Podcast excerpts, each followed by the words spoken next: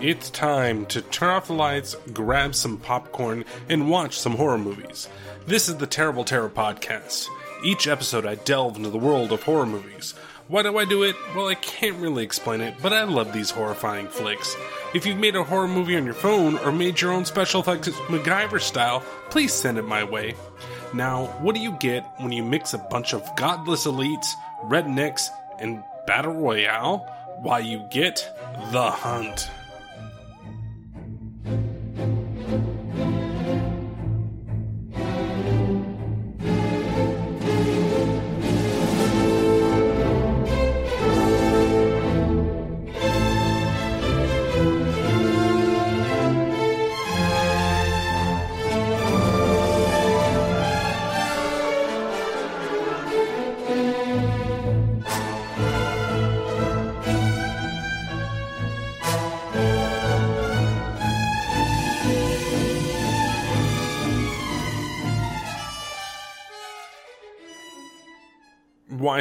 Everybody, and welcome to another episode of the Terrible Terror Podcast.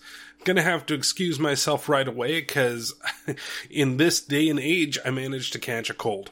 Um, it's pretty terrible. It's not that bad anymore. It was worse yesterday and, and the day before, but I'm still a little stuffed up, but the show must go on. So here we are with the new episode of the podcast.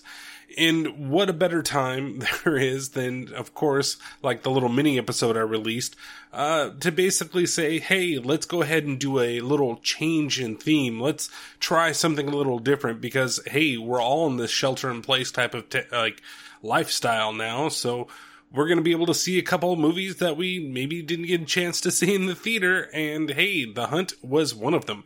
So it's something that I got really interested in, uh, thanks to Alex from Beyond the Void and his, um, you know, little Facebook group. Uh, do you love horror? Um, this is one of the ways that I got wind of actually this movie. And actually, I love being in that group, uh, just because, you know, they have, a lot of people have a love for horror in that group, and there are a lot of people that are really active in there, and it's always kind of cool to see all the little trailers, and you know, Alex is always putting a bunch of crap up there on a regular basis. So it's uh, it, it's definitely a way that certain movies that wouldn't have been on my radar are on my radar now, and that's how this one came to be.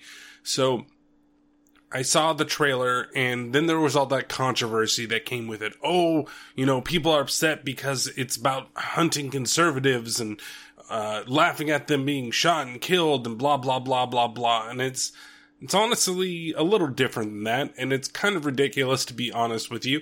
And so it got shelved for a while. And there was also a bunch of other stuff that was going on, a couple shootings and all the other stuff to where they were like, you know what, we're just going to shelve this project.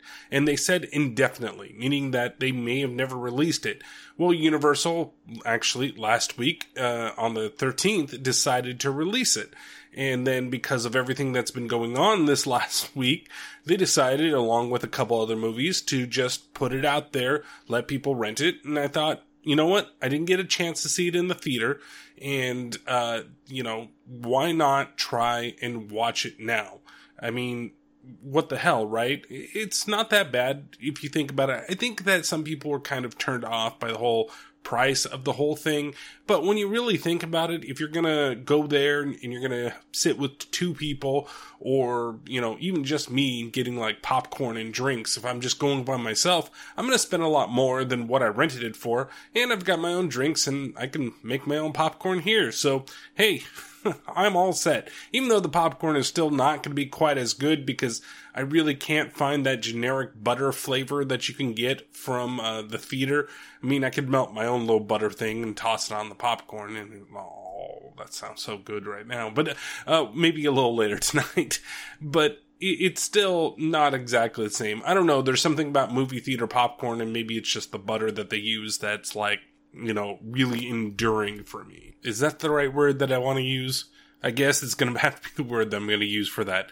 Uh, but nonetheless, it allows me to do something like this because, it, again, it was a movie I wanted to see. It's a movie I wanted to talk about. And rather than just put together, you know, what we normally do when we go see a movie, and if you haven't watched one of these, please go check it out. But usually I go to the movies with Pat, you know, Paranormal Pat, and we usually do like a video reaction review and i do it for a lot of different type of movies. I don't just do it for horror movies but we tend to see a lot more horror movies in the theater than anything else um, you know but or action movies or whatever it is. And we always do what i call a car review where we sit in my car uh, i always do a little bit at the beginning and usually a little bit in the theater and then we're in my car at the end and we discuss and react to what we just saw. Try to do it spoiler free but I really felt like this movie was one that deserved to be a part of the podcast. Like, if I went and saw it, I might not have even done that and just waited for it to hit on demand at some point. And so this is the perfect opportunity for me to be able to do that because I haven't seen it yet. I get fresh eyes to see this movie. It just got released and hey, you get to have the whole experience. So I said in the little mini episode, if you guys did listen to it, but I'm going to repeat it again. Um, I, I said I would say whether or not you need to see it before you listen to this. And I will say this if you had any interest in seeing it, then I would go ahead and just watch it. It is available right now as an early rental on Amazon Prime, on YouTube, iTunes, all the things that are out there. And I'm pretty sure there's a way that you can go ahead and watch it if you really wanted to. Um, definitely see it before. Now, am I going to ruin anything for you? Honestly, it's there's not a whole lot to ruin other than you know the pace of the story and some lines of dialogue. I think you kind of can know where things are going by just watching the trailer. So if you didn't really have any interest in seeing it, then I I guess you can watch it or you can listen to this and then watch it. It's not really going to ruin. I mean, of course, we're going to talk about the whole movie. You're going to listen to the whole movie, not the entire movie, but the big juicy parts of the movie uh, and you're going to get an idea of where things go. But within the first, like, maybe 30 minutes, it was a little surprising. And then after that, once it settled down a little bit, then it didn't get so surprising. It was just like the reasons why everything was done, which we'll talk about, uh, and the just the beginning scenes of the movie when the hunt actually starts. Like those are the only two things that possibly I'm going to ruin because I really felt like there was going to be something more about it. But as we start getting into it, I'm like, huh, this moved a lot faster than it did. Now it has a great running time at an hour and 30 minutes. Uh, it's more like an hour and 25 with credits, uh, or without the credits, I should say. And it moves really fast. And even for the amount of notes that I took in here, I was very surprised that I had less notes on this movie than I did on High Spirits. And I was like, huh. And a lot of it comes from there being big, like, action set pieces that take a nice, like, chunk of the movie down. And to give you, like, a thing in the back, and normally when I take clips, um, I write down a ton of them and then I will go through and I'll totally like, oh, I don't need this. I don't need that. Some of them because they're either really short. Some of them I combine into multiple clips because it still doesn't make it super long, though I know that lately I've had some much longer clips than I normally have had. Uh, but overall, you know, when I looked at everything here, there were only two that I completely got rid of. And just because they just didn't have any pertinence for what I thought with the scenes, and I could go through it instead. But mostly, um, I kept it relatively light within one page of my palette thing. And, uh, you know, there is one that is relatively long and one that was long that I split into two different sections because uh, I don't want you to sit there and just listen to five minutes of one scene going through, uh, and then, you know, come back after there's been a lot of stuff to talk about.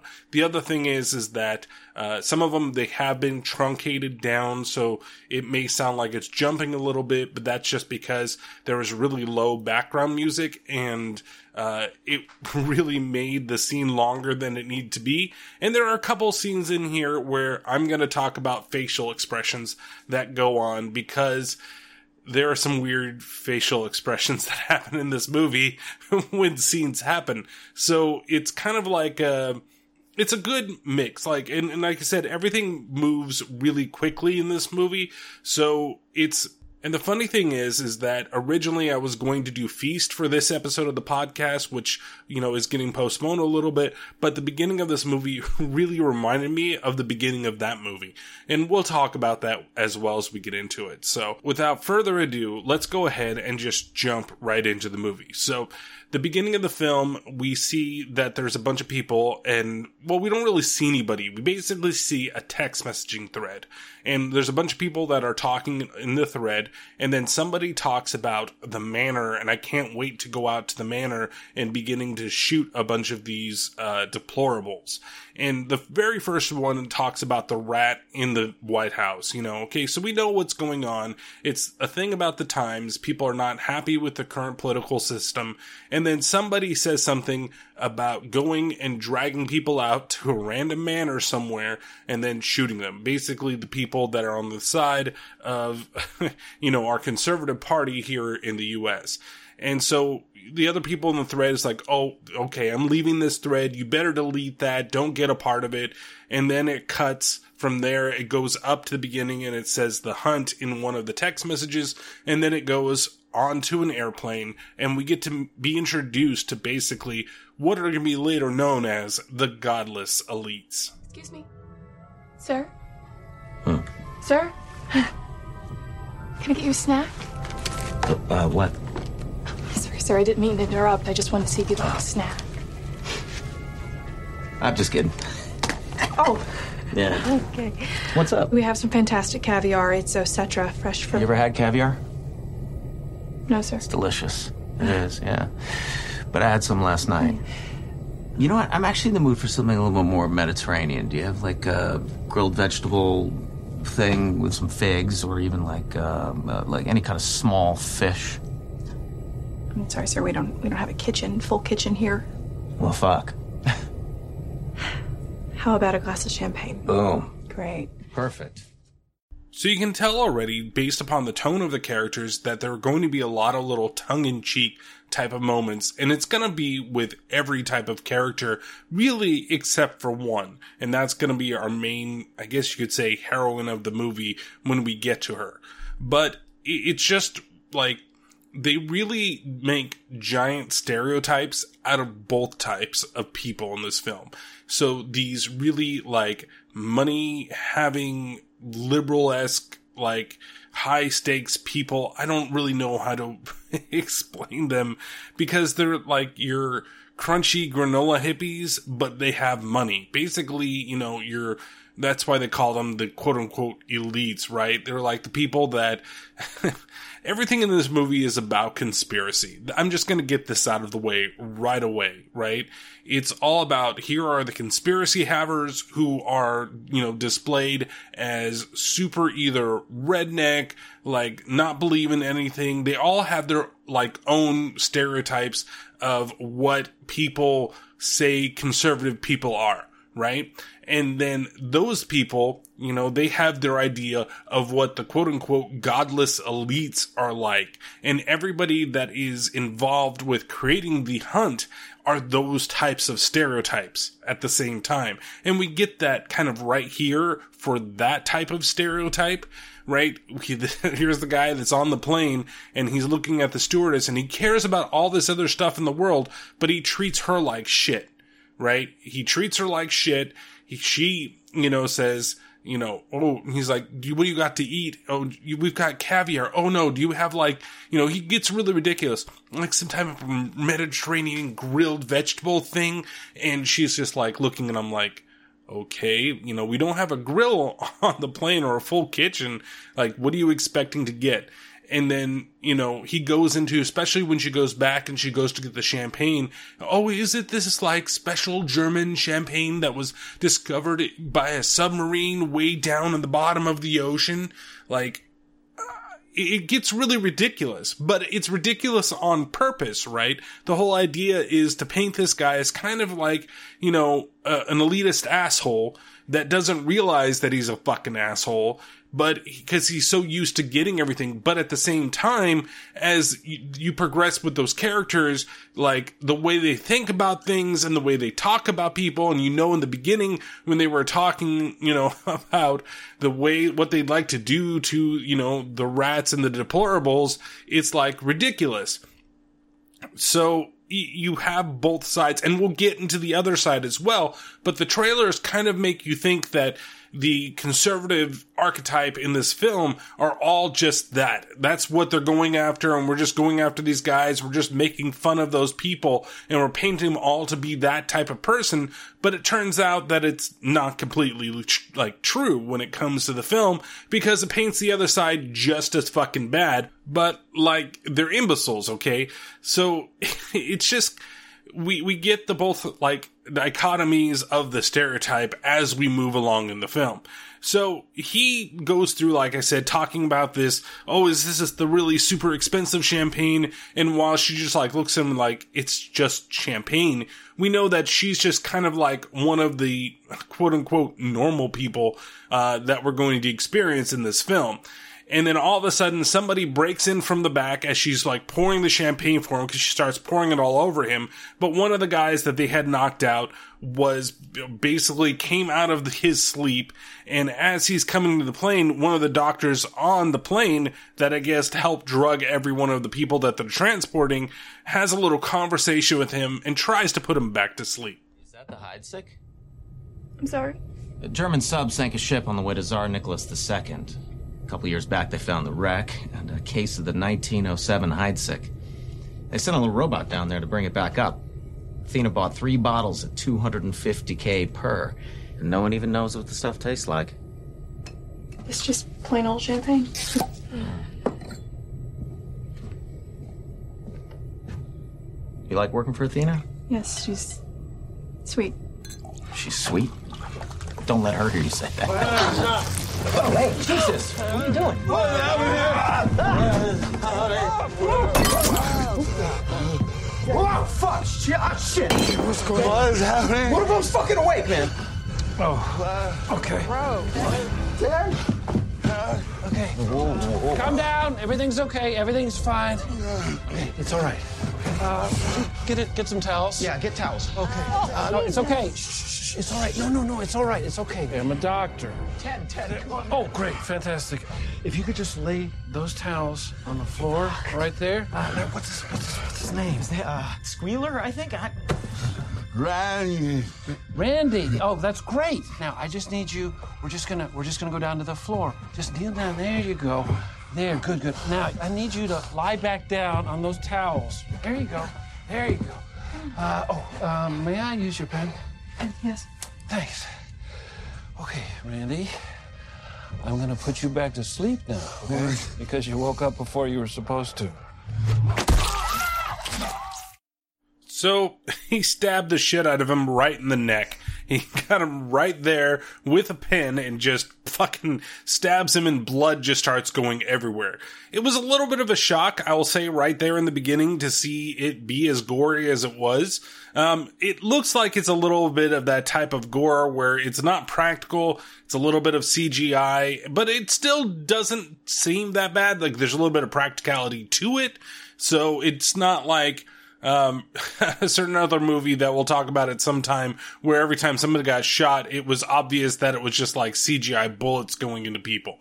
So it's, it's not bad. It's not terrible at the same time. We'll just leave it at that. So there's a big struggle that goes on because he's stabbed in the neck and he's still fighting everybody that's going there.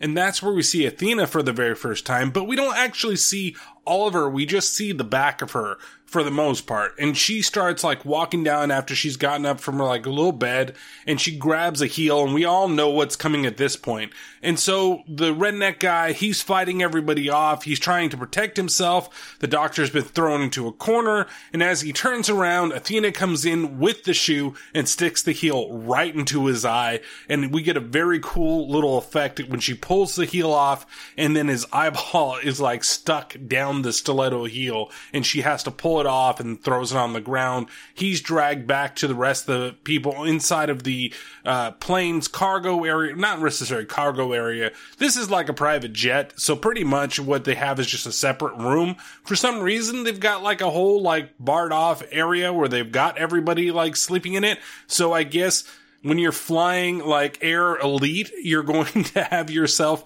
a uh, knocked out passenger area, right? A drugged passenger area, if I so will. I wonder if they're going to have that in like the commercials later on. You know, you're going to expect to hear air elite, we're drugged passengers fly free.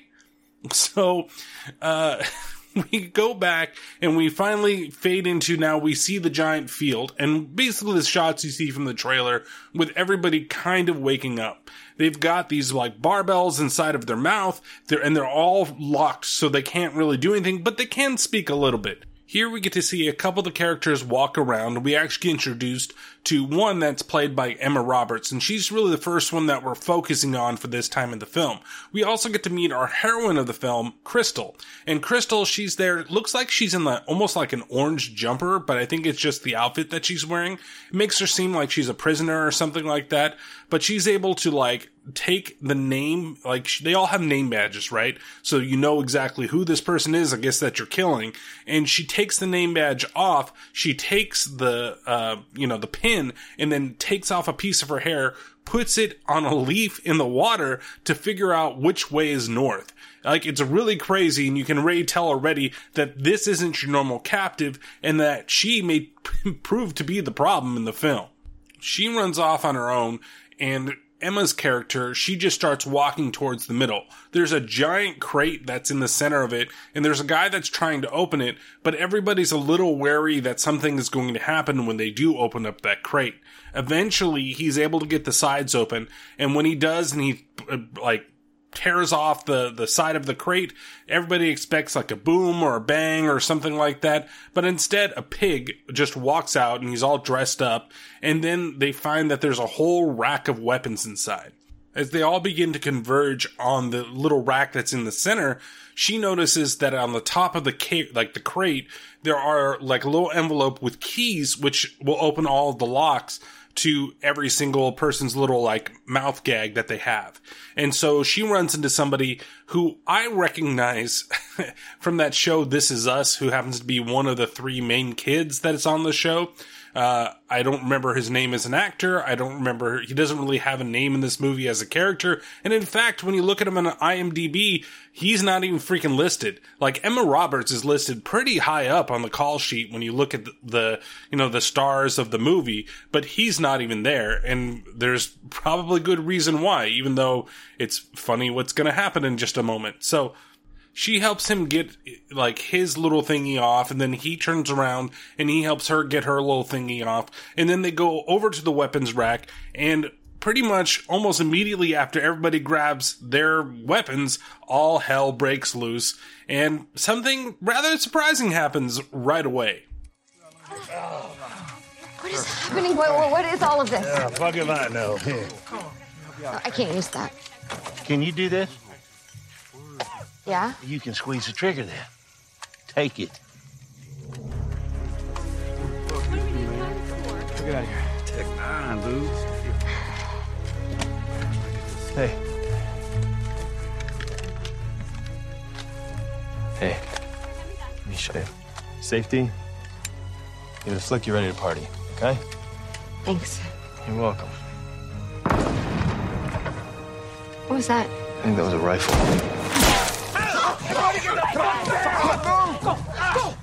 That almost hit me. Well, there goes Emma Roberts, like right away. She basically gets shot in the head. The moment that they grab their weapons and everybody's like, okay, cool, we got like defenses. And one of the guys says, oh man, it's a TEC-9. You know, um, everybody's all excited. They've got their stuff. They don't know where they're, what everything is going on.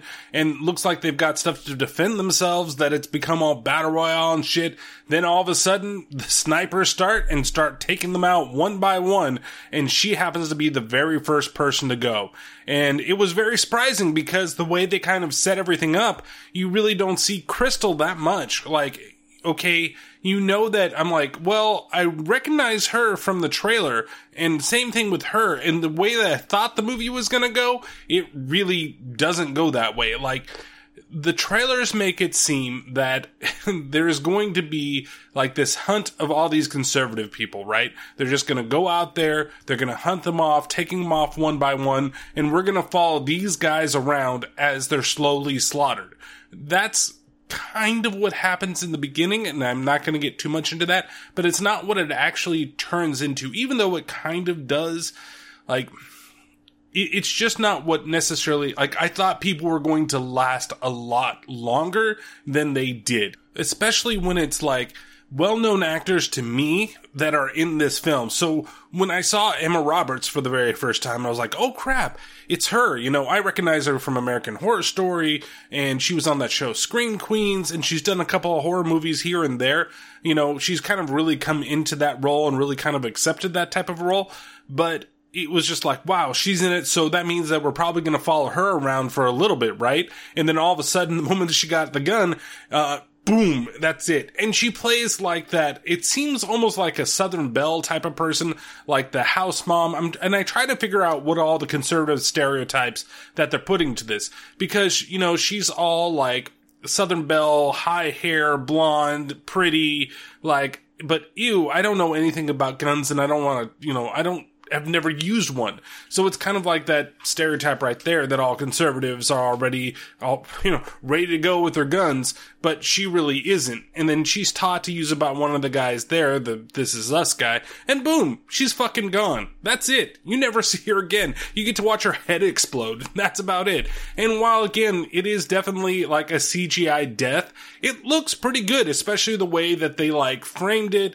and how they had the like aspect off. So you're not necessarily staring at what happens. You see it, but it's a little blurry in your front vision and you're focusing more on the distance. So you're not looking at everything that it could be that would have been with like a practical effect where they want you to focus right up on it. So it's not great, but it's not terrible at the same time. So it still works. Um, and so that is when kind of all hell starts breaking loose after she gets shot in the head. Everybody starts running which way, trying to get away from the fire. And then we see one lady, she runs through, you know, because now we're focused on the This Is Us guy. And he's with this one lady that's inside the crate and all the bullets are flying. She's like, we can make it. We can do it. And that's when she runs, gets, almost gets shot, but falls in the pit and he decides to follow after her. And then we realize what exactly happened to her in that pit.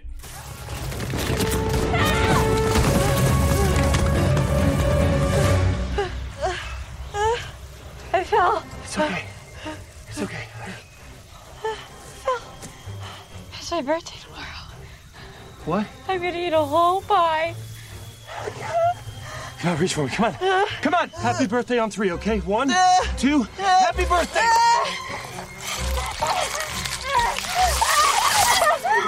There we go. Good job. Good job. Ready? Yeah. All right. Get the fuck out of here. Come on. Jesus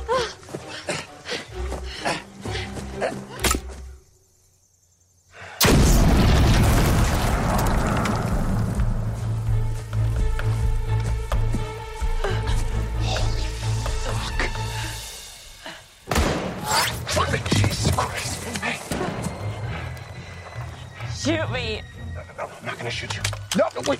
No, no, no. no. Go, you fucking snowflake! Don't do it! Okay, so there's a lot that's going on in that scene that I find extremely funny. First, so she runs away, she falls in a hole, and then when they catch up with her, she's like been impaled by a bunch of spikes. Uh, she's got one through her like abdomen, she's got one through her leg, looks like she's got one possibly through her arm, but she's perfectly fine because she's able to talk with the guy outside of the pit. And then she's the whole thing like, it's my birthday tomorrow. I was gonna eat a whole pie. and, and he manages to pull her out and she's like perfectly fine. Like she doesn't like have a ton of like blood gushing from everywhere. And these are not like small little spikes. I mean, they're good, I don't know, five inch diameter, maybe six inch diameter across. And they went through her whole fucking body at the same time. But she's good. She just wants her pie. And so she gets pulled out by him, and then what you hear what happens is he walks into a minefield and he steps on the mine and bye bye, this is us guy, because they completely explode and you see her leg like fly off into the distance. It's so ridiculous, but it's so goddamn funny at the same time. And it's definitely a movie that's not going to take itself totally serious. Everything in this is fucking satire, even the way people fucking die.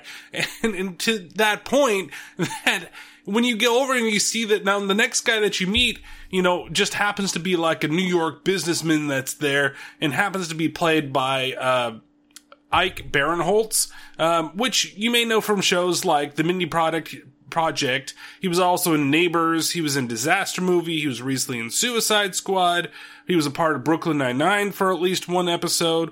Uh, he played Lex Luger, Luthor in the Lego Movie. Lex Luger, yeah, he was all up in that WWE life there, being Lex Luger for the longest amount of time. You never knew he was a comedian, did you? but nonetheless, uh, when you see him, you recognize him right away, and he basically comes over to see if she's okay and she's back in the goddamn pit. And she's half the person that she used to be. Her guts are all hanging out and everything's like no i can still save you. And she's like give me the gun and kill me. He's like shoot me. No. And i love that. Give me the gun you fucking snowflake. I said pancake there. It's fucking great you know? Just like all you have to do is fucking kill her. You could have done that, but no, I don't know why he waited. He hesitated, maybe because he felt like he didn't have to, but then she calls him a fucking snowflake and it's, I fucking lost my shit when that happened last night. And I'm still kind of in the back of my mind lose my shit right now. It's just the way that she said. She goes from, I was going to eat a whole pie to fucking snowflake. It's so ridiculous. So she kills herself and they run off. Uh, and eventually we get to a corner where he sees there's a fence and there's a road right there. And then all of a sudden he's approached by a couple other people that he's got to save as well. Oh, don't shoot, asshole. I'm on your side. They with us too? Yeah. Road means civilization. What? Civilization's our fucking friend. Hey, folks. What's the plan, Khaki Man? Trying to figure it out. Sorry. Looks like we're gonna have to climb this bitch. You know what this is, right? Goddamn Manorgate. This is real? Seems pretty fucking real to me. All right, come on. Up, up, up.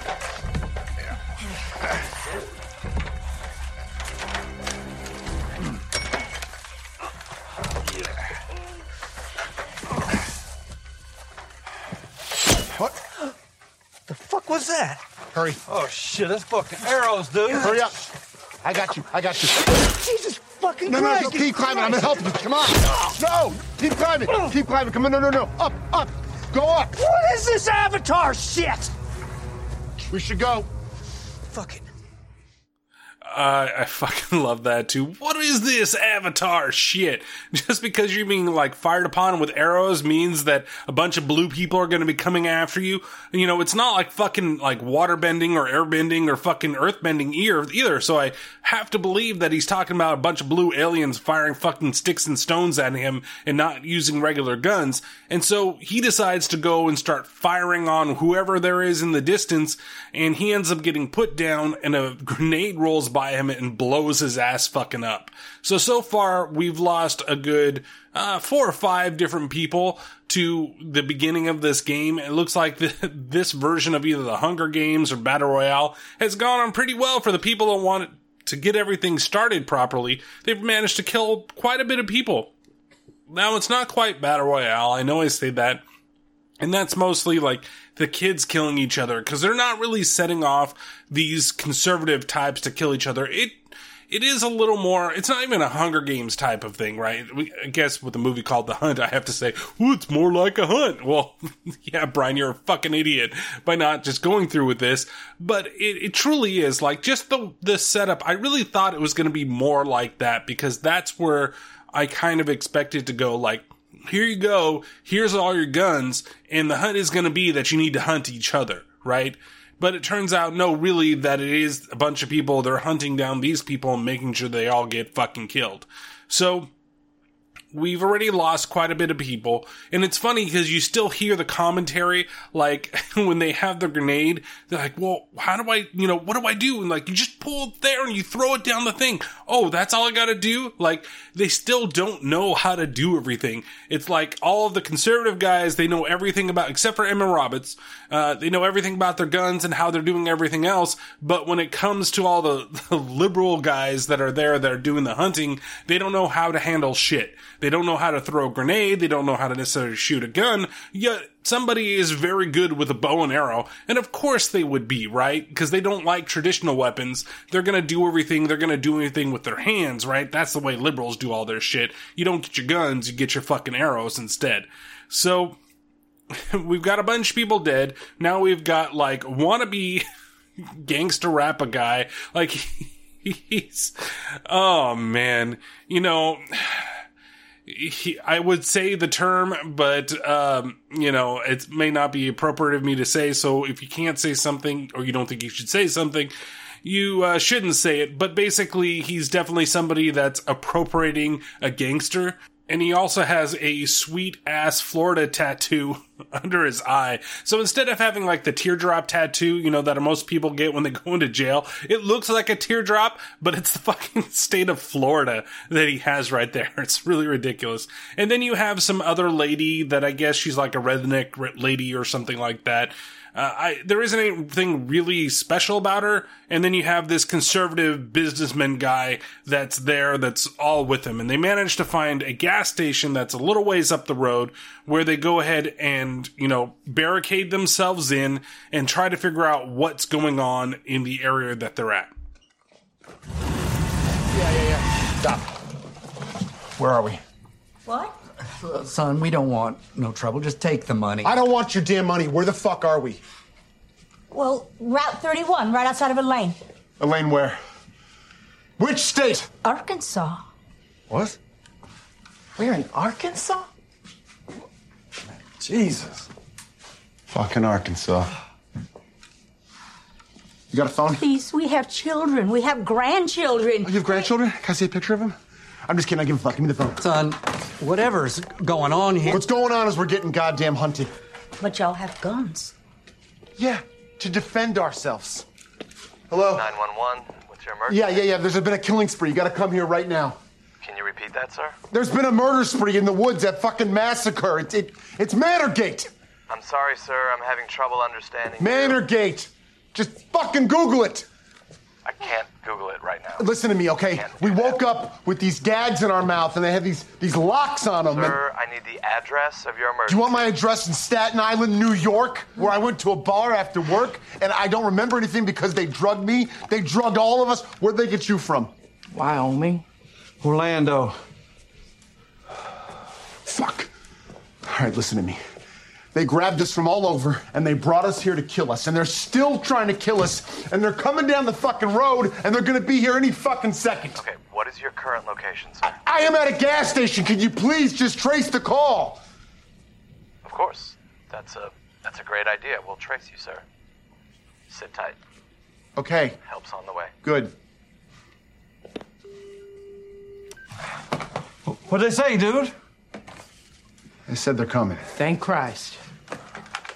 Hey, let me get one of them. Bring it on. Son, would you mind putting your gun away? You seem a little worked up and you don't want it to go off by accident. It's not gonna go off on accident. I own seven guns. Why? What? Why do you own seven guns? Stand your ground. Because it's my constitutional right to protect myself if I should ever happen to be getting fucking shot at, which is exactly what's happening right now. Is that okay? So, those people that are shooting at you, they're just exercising the very same right? What the fuck are you talking about? Will there be sugar after the rebellion? Is she okay? Oh, sure, she's fine. How are you? So there's a lot going on in this scene. You can tell that the 911 operator is not really, you know, a part of the whole thing. He's kind of in on it because he's like, oh, Yeah, that's right. We could just track you.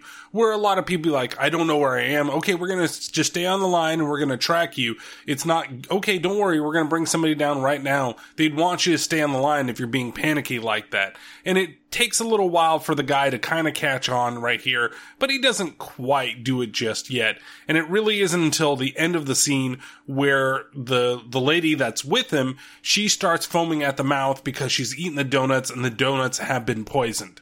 And so she starts foaming all over the place like what the hell is wrong with you? And then one of the guys from behind the counter, he grabs the shotgun that's back there, the sawed-off shotgun, and shoots him, blasts his ass uh, knocks him down, and then they throw some type of like smoke into the room to choke out the uh, wannabe gangster that's sitting over there. It's kind of weird with the way the scene plays out, right? Because they're all panicking, they block off the door, you know, and then they have that, they start to have that discussion with the people on the other side of the counter, and basically you can hear them totally like, trying to use their logic against them and where the guy's like, what the fuck do you think you're saying? Like, would you say that they're exercising their same rights, like to have these guns to shoot at you because they're just trying to protect themselves at the same time? And he's just like, what, like, is there a weird, like, lesson that they want them all to learn before they go out and kill them? It seems like that's kind of the case, but we don't really get a whole, like, lot of that throughout the whole movie. We have a couple little spots and there's one kind of really funny one that pops up, but here it just doesn't really trigger anything into any of their heads and it's just really odd. Like it seems out of place for a second. Like I wish that conversation would have gone on a little longer to the point that they may have like argued and had a reason to use the gun, but it doesn't go on that long because all of a sudden the other lady from the Donettis that she ate, like all of a sudden starts foaming at the mouth and starts dying. And that ruins the whole like commentary that you're going to try to have in this part of the scene, right? I would expect there to be a little more. Yeah, there's a lot of satire that's going on here, and they try to do a lot of little bits of commentary, but they really don't have enough time to explore that. And I really wish they had spent a little more time in scenes like this. So once she does choke her like self out on whatever chemicals are inside the thing, they do kill the other guy with the shotgun blast. then they go ahead and take out the wannabe gangster guy with the gas they've got there. And we get a little more from the shop owners and kind of a reflection onto what they believe that these guys consider them to be. Don't make a mess. What? I'm not cleaning him up. Go to hell. I don't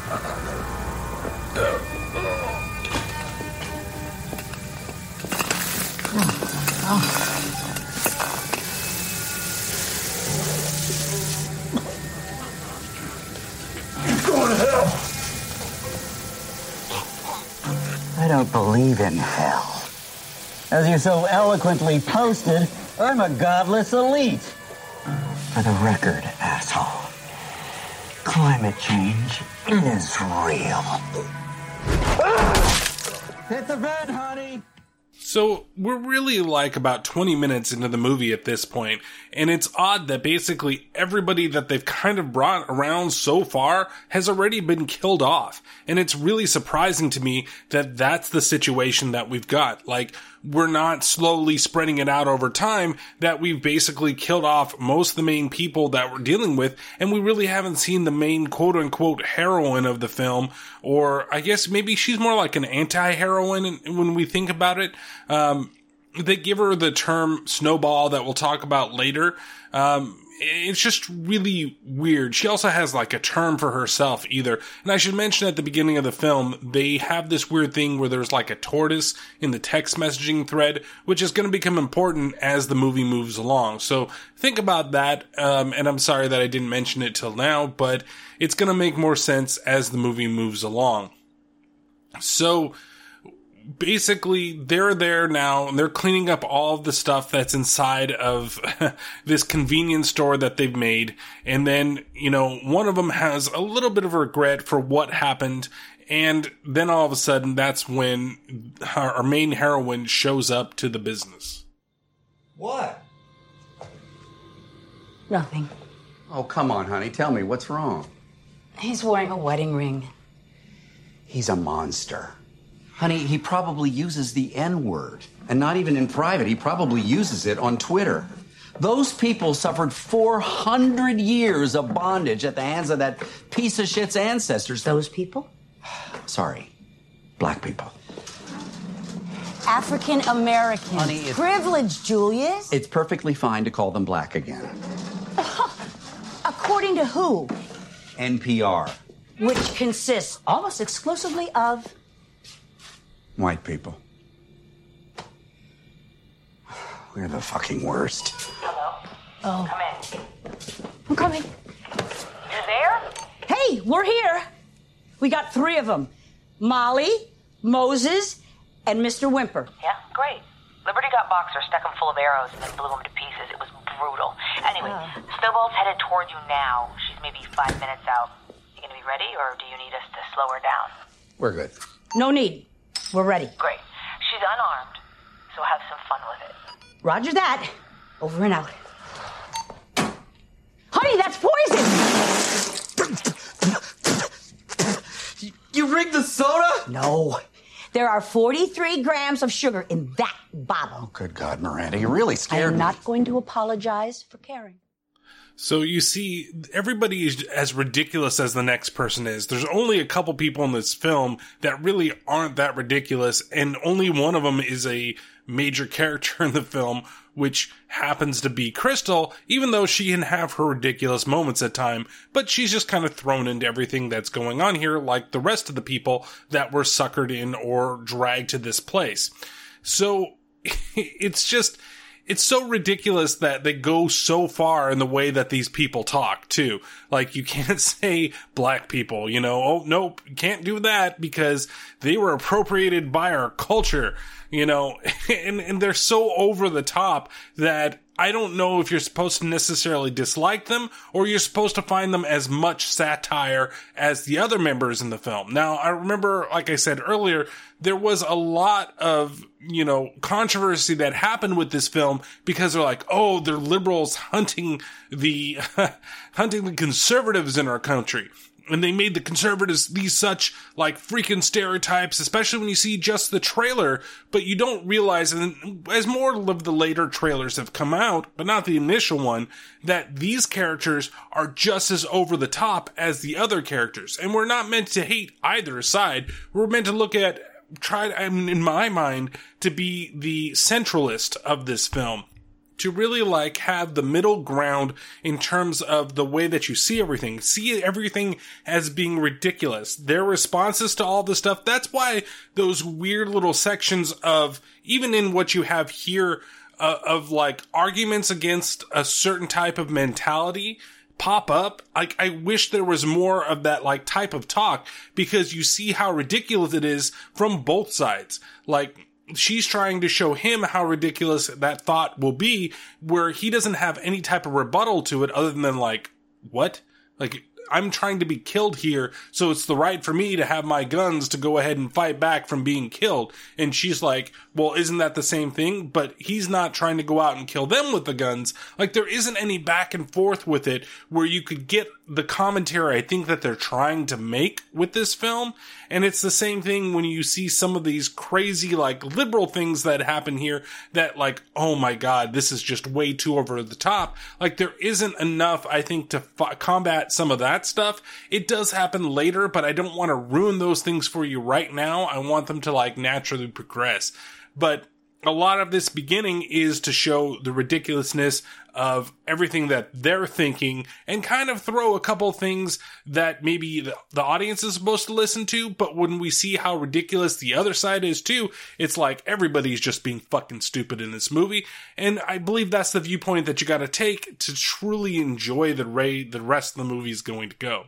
So now that they have word that Crystal is on the way, coming there to get him, uh, or to show up to the shop, uh, they do manage to clear everything out super quick. Like from the point that, you know, they've killed everybody, they managed to mop up the floor really, really good, get all of the cats out of there really quick and set up everything that they had set up before, you know, especially with her like ODing on a fucking donut, you know, it, it looks relatively normal, I guess, for a rural gas station than you would normally see. So Crystal comes into the shop and then she realized that something's not quite right from something that you wouldn't expect. A pack of lights, please. Coming right up. You want to fill her up? I don't have a car. Oh, he, he- he walked over.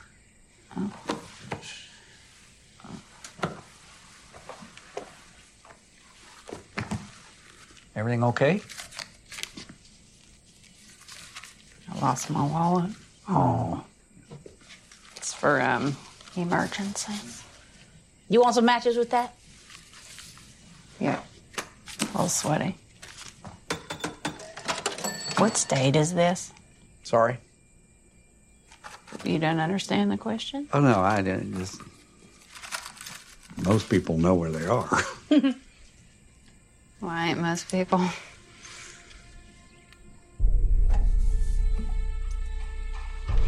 You're in the glorious state of Arkansas.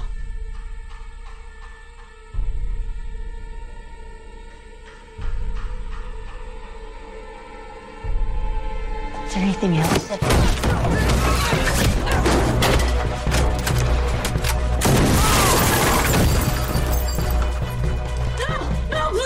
Cigarettes in Arkansas only cost six bucks. You fucked up, bitch.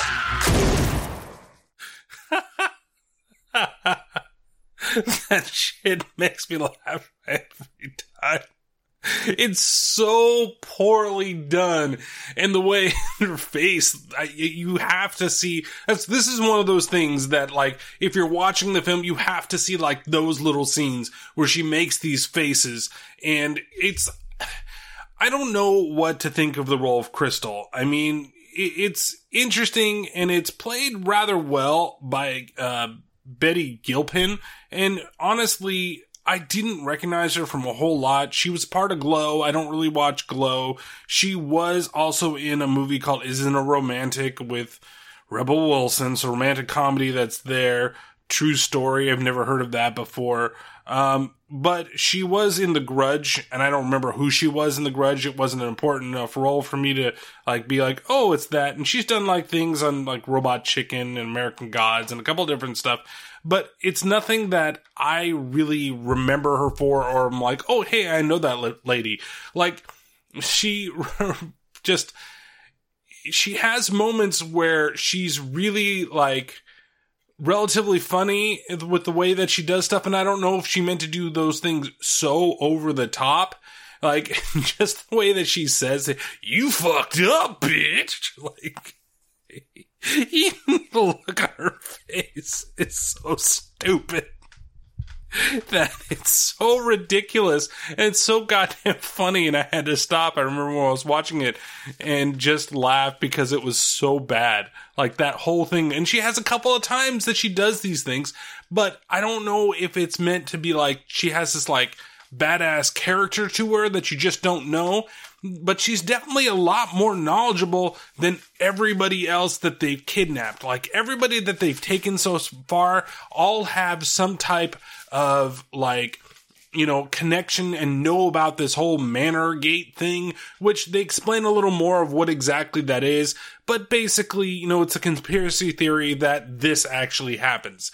That's that's all you really need to know right now, and you can kind of put that together just from you know the way the characters have talked, and you even heard the you know white rapper guy say, "Oh God, man, this is real." Like he didn't think that it was a real thing, yet he would talk about it. So you can start to put a couple things together, I think, right away from the beginning of the film. So she's the only one that maybe doesn't know what's going on and maybe does. I don't know. But all she knows is that somebody's trying to kill her and she's got a lot of knowledge in her head. I mean, who the hell remembers what the price of cigarettes are in fucking Arkansas when you live in another state? Is it because it's cheaper? Is that the reason why you know those prices and you gave them whatever you gave them? She gave them a 20 and she only got $10 and like 40 cents worth of change. So that would be the price that maybe they'd buy them in like California where there's a ton of fucking like taxes on the cigarettes, especially for something that looks like it's ligates.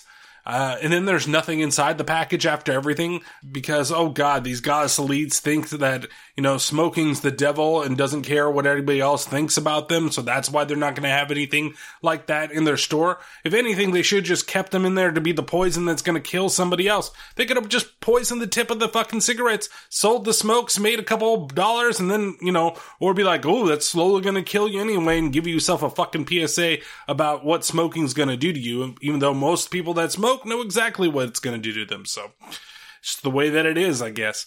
Nonetheless, she goes outside and she goes to the truck and she decides that, hey, this is the way that I'm going to get out of here. But before she opens the door, she notices a tripwire, which leads to a bunch of explosives on the back of the truck.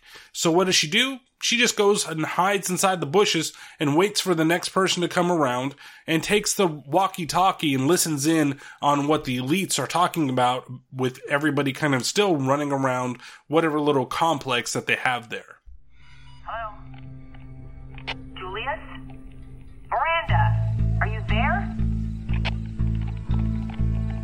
Richard, are you on? Yes, uh, yes, affirmative. I'm here.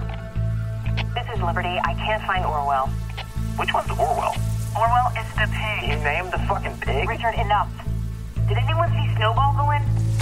Uh, no, we lost visual of the road. Why don't you go take a look? Go to, yes, 10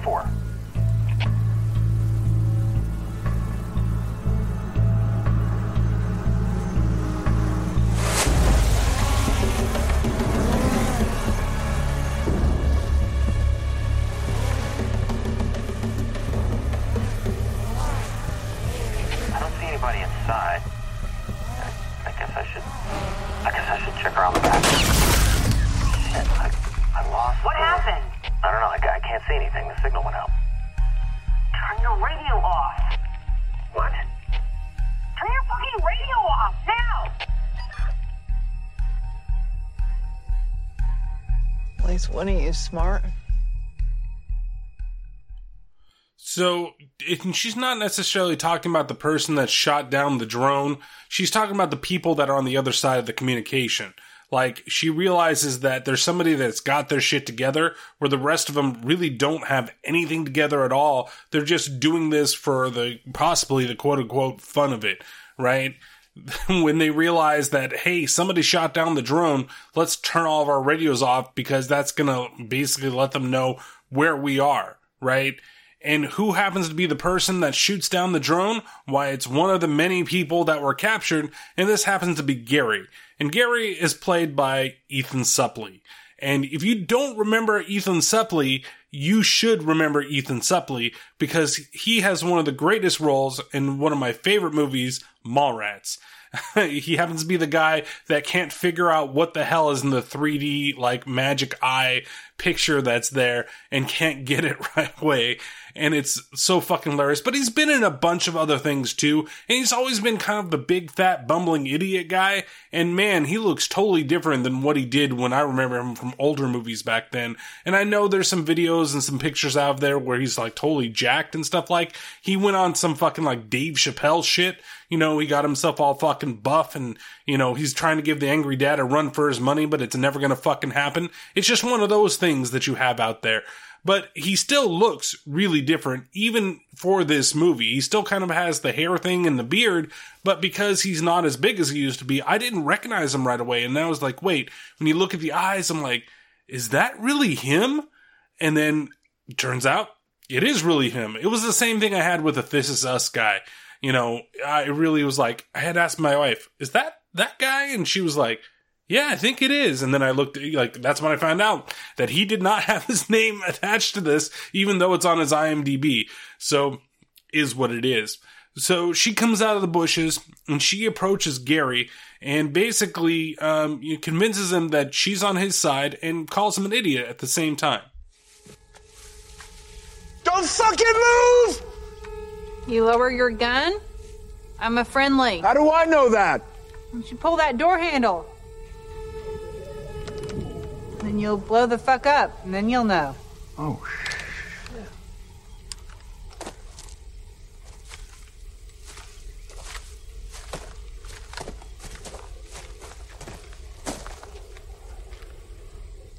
Thanks. You should not have shot that drone.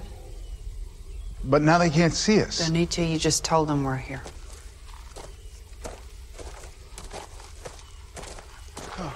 Where are you going? Saw some tracks earlier. I'm gonna follow them. Whose tracks? Hey, whose tracks? So they're going to go ahead and walk down the road. Uh, There's something that happens too before he even gets there where she takes the back of the truck off and realizes like the the license plate. She sees an Arkansas license plate but pulls it down and she notices that there's a flag and it looks like a European style license plate and it's flagged with stars on it that has something to do with one of the like Eastern European countries. It could be, you know, I thought it was Sweden for some reason when I looked at it. I'm like, oh, it's a Swedish flag. And no, I'm a fucking idiot. It's not the fucking Swedish flag. And we'll find out what, where they actually are, uh, as time moves on in the movie.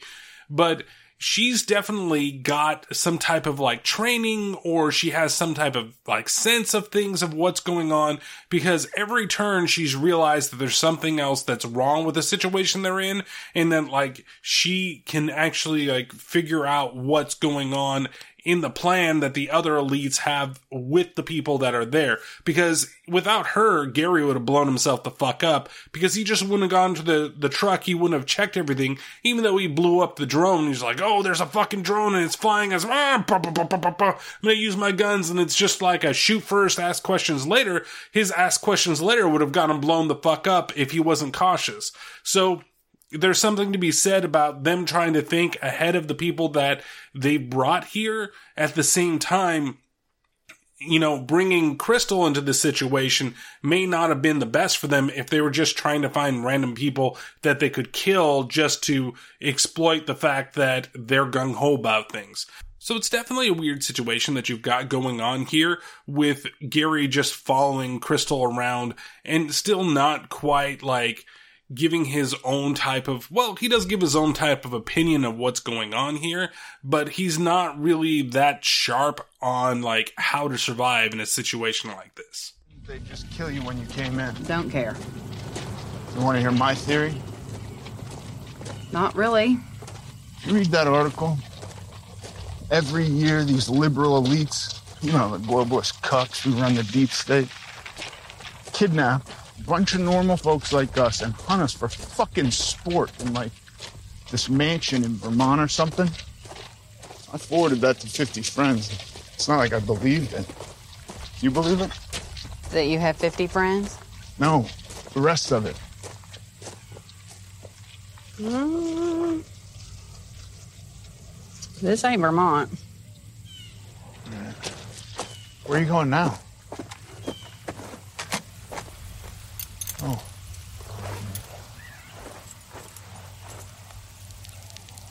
I'm Gary. Shut the fuck up, Gary. it's actually pretty hilarious because that's actually the name of his character in the film is shut the fuck up gary. And it's weird that we have to watch fucking crystal p. And like it's for a while too. It seems like it's a little bit too long and you get a little bit there. They talk a little further there but i just wanted to cut it because the, a train comes by and they decide that that's the way they're going to get away is by jumping on the train. But you can tell that crystal just is a survivalist right just from this little conversation where Gary is definitely a conspiracy theorist. Okay, he's definitely believes in the deep state and the underground, and I bet you has a fucking podcast about how all this shit comes together or whatever it is. You know that only the fifty people that supposedly he sent the shit to, but may not have had fifty people that he sent this shit to, actually like listen to what he's talking about. I, I don't believe for one second that you know that he truly believes everything that he talks. He just talks about, you know, the stuff that's out there and what's hot at the moment to get the followers that he has growing. And that's probably, you know, what they're going for and the quickness of misinformation that's spreading around, but it's not spreading to many people. It's only spreading to 50. You know, and how many people actually listen to his podcast? Who knows? Maybe it's more people that listen to this one. And if that were the case, oh, but if it's not the case, then yay. I mean, I don't know. I don't know what the fuck I'm thinking about here, but it's just like she is just trying to think with a level head. She's more worried about the fact that somebody is trying to kill her than what the whole deep state conspiracy is, where his whole thing is, oh my god, we're part of the deep state, you know, and we can, you know, bust all this stuff out and we can tell everybody what's going on. And she's just like, look, first, I gotta fucking survive. That's what she's most worried about. And she just wants to get the fuck out of there. That's it. And that's not a bad plan, to be honest with you, rather than bogging yourself down with a bunch of other bullshit, uh, rather than just, you know, if you manage to survive, then go ahead and tell everybody. But let's focus on being smart and just getting the fuck out of here. And that's when she, you know, feels the train because she's popping a squat and she decides to go to the tracks and notices that it's starting to like rumble more as it gets closer to them, meaning the train is actually coming their way and is not something off in the distance or not very far away. So they do jump onto the train together. She gets on there first because she's definitely a lot more in shape than he is, but he, she does manage to pull him up and get him onto the train itself. As they get onto the train, that's where they run into what he calls crisis actors, including a crisis baby. Who's there? Come the fuck out or I'll shoot! لا تطلق النار علينا أنا مش مسلح وما عنديش سلاح عندي طفل بترجاك Come on. What? They're not real. Uh-uh. You know what we have here? Crisis actors. من فضلك لا تطلق النار What علينا are the chances the one train car with the open doors full of illegals? I mean, when you look at these fucks, a little obvious, don't you think? عندناش أسلحة ومش عنيفين Are you fucks trying to teach us a lesson? Oh no! I feel so sorry for immigrants and refugees. I'm gonna have to rethink my entire position on immigration. Oh, Gary, they got a baby. So? They're crisis babies. نحن لاجئون هربنا من العنف في بلدنا Oh, you're good, Mohammed. But if you don't cut the bullshit in three seconds, I'm gonna blow your fucking dick off. One, two. okay, Gary, y- you're going a little too far there. You know, I'm glad that the train stopped because then I'd have to put that on the list of things you don't do to a fucking dick. Okay? Th- That list is getting fucking long as it is already, and you shouldn't be blowing anybody's dick off. So it's just, it's fucking hilarious. Like the whole thing, yeah, it, it's making again it's making commentary over the whole thing of quote unquote crisis actors but honestly it's it seems like it's a little bit too planned. And you know that there are probably is something that's going on whether or not the train is real. And you don't know what the hell is real in the film. And some of it is playing to that paranoia that they have. Is this real? Is this them getting away? Or are there really crisis actors that are here on the you know on the train? And she is like look you know there's a baby there you know and he's like well there's there's crisis babies. Like come on the baby's not going to be in on the whole thing. And there's probably if there were crisis actors maybe it's not everybody maybe it's just somebody as part of the group. But they do get stopped by a bunch of what we're going to find out soon are a bunch of uh, Czechoslovakians uh, and they pull everybody off the train. And she manages to convince Gary to stash the gun because they're going to get blown the fuck up if somebody actually sees them with the weapons that they have there. And it's better for them to survive and be captured by the local military than, say, get, continue on the train and get blown the fuck up by somebody else that's on the fucking train or get caught up by whoever these elites actually are. So they pull everybody off the train and they start like checking them through like they're refugees. And of course, Gary ain't having none of that shit. Sir, sir, excuse me. I don't know exactly where we are, but I'm an American. American. American? Yeah, yeah. Her too.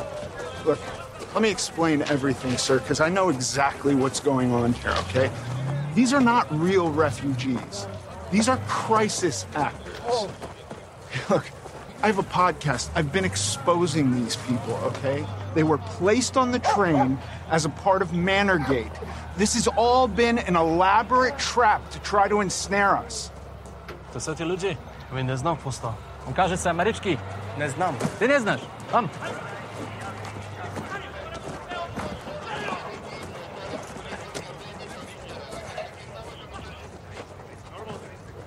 I don't think they believe you, Gary. Did you hear him? Did you hear Did you hear him? Eh, مش عارف ليه هالامريكي غضبان جدا eh? ما Bullshit. This is that that's bullshit. You're all fake. You're all fake. Deputy, idiot. Hiç kumatırlı. Gary, you have just got to chill, okay, buddy? No, those other refugees, they weren't part of this. They're real. I know. I have been embedded with them, okay? And those soldiers, well, they're fucking real too. That train wasn't supposed to be stopped. So just calm the fuck down and we will get through this, all right? And you know what? I'll even give you guys a head start before I come after you. How's that sound? You good? Come on, buddy. Gary, Gary, go. I'm not your buddy. Ah! All right, so Gary's fucking pissed off, and I fucking called it. Gary has a fucking podcast. How ridiculous is that? I mean, come on, podcasters talking to people and giving their wild theories about whatever they're interested in. I mean, how ridiculous can that be?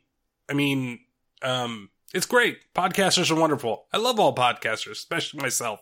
Uh, but it's just, of course, that's the route that we would go because, you know, you can't just have, you know, normal wackos out there that just have websites. Now they have every fucking medium possible to get their wacko ideas out there. And why not have podcasts be one of them?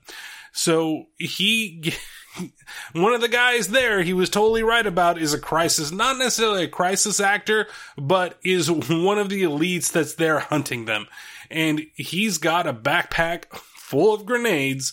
And when he finally does reveal himself, because it wasn't part of the plan that the government there was going to stop them and have inspecting them all, and basically he's like, be cool, and we'll get to the point where I can start hunting you once again. He doesn't want any of that shit, and he goes into total rage mode, knocks him down, and then manages to grab on one of the grenades. And oh my fucking god, Gary, why the fuck did you do this, man? Now I gotta add it to the list. He puts the grenade down his pants and blows off his fucking dick. He told him he'd do it. He said, I'm gonna blow off your dick, but it didn't mean that you're gonna blow him up by his dick. Now I gotta add this to the fucking list. Come on, guys. Can you please stop it? Like every new movie I fucking see, every time I do something for this fucking podcast, I gotta put another thing on the list. You don't need to do it to a dick. Alright, well, whoever's keeping tabs right now, add don't put a grenade on somebody's dick. A live grenade. You can put a, I guess, a fake grenade or one that has the pin on it, or you could give him a fighting chance. You could make it a live grenade and then put the pin in there, but then, eh, that's not really the way that you want to go with it, right? You don't want him to accidentally blow off his dick. Um, maybe you just have like a, a fake explosion or something like that. But, you know, poor guy here, he gets blown the fuck up, and then that gives Gary a chance to escape but they do capture Crystal and they do bring her to the head of command there to basically talk to her. And that's where she finds out that somebody else amongst the crew that she was brought with was also captured. I'm Dino. And this boy, um, you have papers? Where are we? Where do you think? Well, I was uh, eating in Mississippi when I got knocked out for what was at least 18 hours. So taking that into account, along with your accent and a license plate I fucking saw, I'm guessing I'm probably in Bosnia, Serbia, Croatia. Croatia? Then. How you get here? Doesn't matter. You need to call the American Embassy. Show us paper. I don't have papers. Can can you call the embassy? You, um, hunted? Who said I was hunted? Don. Hmm? You hunted like Don? Who the fuck is Don? Bring Don.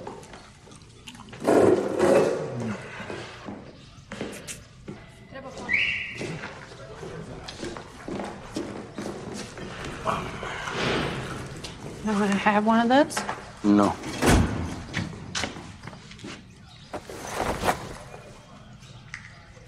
Don.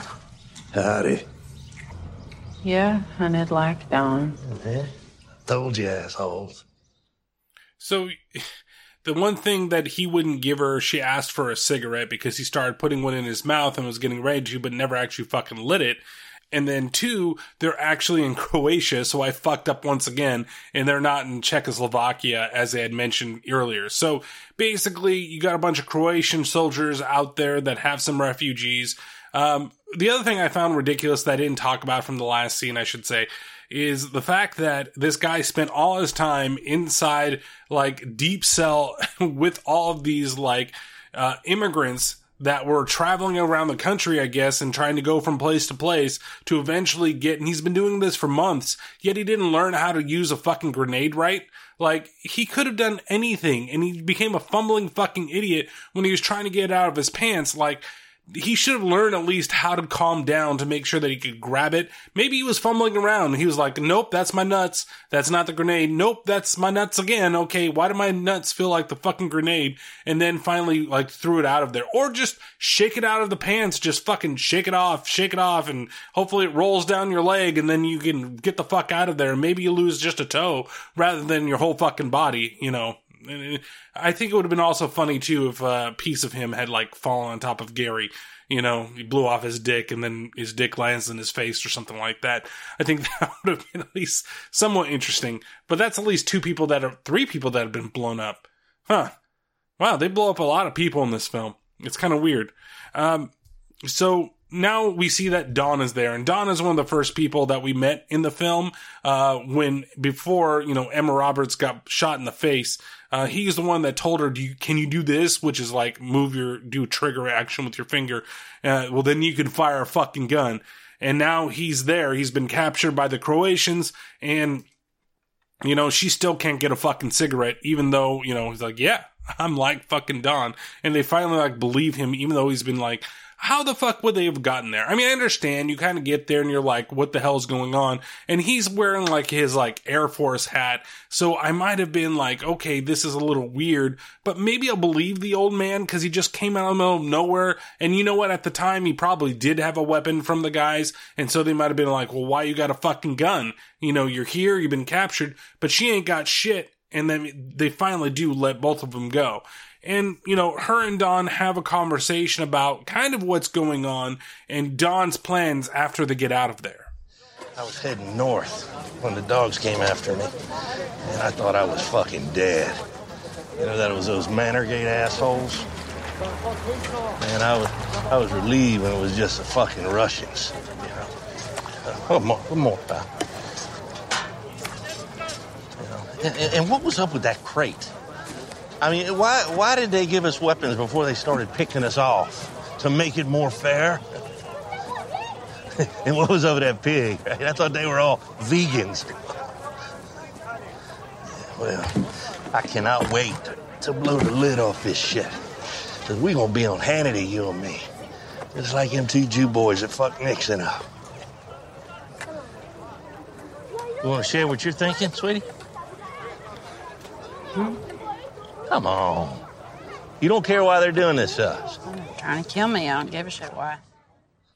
Okay, I'm totally on her train of thought. And just the guys that are trying to kill you. So she doesn't care why they're trying to kill her. They just, she just wants to either get the fuck out of there or stop them from fucking killing her. And that should be the mindset of everybody. Where this guy's kind of going with like, oh, I'm going for the glory. They're going to have us on Hannity. And then what? You're going to talk about the liberal elite? Be like, yeah, they brought me to this place. They killed a bunch of my friends. What is it going to prove? Like, who are they though? Like, are they, they think they're the people that are controlling the country? Like, they never really get into that other than we know that these guys are liberals because of what happened in the beginning. And we know that they have money, but they aren't like involved with anything major. They're not in any type of like, uh, you know, we learn just a little bit. There is a longer scene that we're going to get into um, that we, where we learn a little bit of how everything came to be. Um, but even in that scene, we don't really learn if they're actually a part of anything bigger. Like the conspiracy, you know, that they have going on is that a bunch of liberal elite, they go out there, they kidnap people, they put them into a game and they hunt them and they kill them. You know, um, to them, the liberal elite are the people that are controlling society. That's what I'm assuming when it comes to this stuff but there isn't anything to show you that these people are involved with anything that is like governmental like related there isn't anything that would put them in that type of they may be in the power of certain co- companies but there isn't like where they have to be you know in in these like p- moments of power that a lot of conspiracy theorists like believe in uh, at least that's not what i got from it maybe i'll have to like readjust myself after going through it again as we go through the podcast. And if I'm wrong in my train of thought as we're talking about these scenes, I didn't really get that feeling out of it. And maybe there's something that I missed. And if I missed it, hey, we'll discuss it when it comes up. So at this point, there's somebody that's coming to them from the embassy that's basically going to be picking them up and then taking them to the American embassy, or so they think. And that happens to be uh, random guy number one that's you know decides to drive them back and has a nice little conversation with them to the point that uh, he says something that well crystal doesn't necessarily agree with. So you're telling me that they built an entire gas station out here just to convince you this was the middle of Arkansas? What kind of sick individual even comes up with that? It's horrifying. You fucking said it, Junior. Okay, we're gonna get back to the embassy. I'm gonna contact the State Department. We're gonna get military support out here. We're gonna find these animals. boy. Why would they do something like that? Same reason elites do anything, because they think they're better than us. Yeah, but but why you? I mean, it seems so personal, right? What? No, no. I mean, I'm I'm just asking. Why pick you? Of all people, you must have done something to pop up on their radar somehow. Otherwise, why target you so specifically? We didn't do shit. Okay. So what, what? You think it's our fucking No, fault? no, no, no. That's not what I'm. No, I would never blame the victim. Yeah. There'd have to be a reason, is all. Can you think of anything, anything at all, no matter how minor, that might make somebody want to try something? As... No,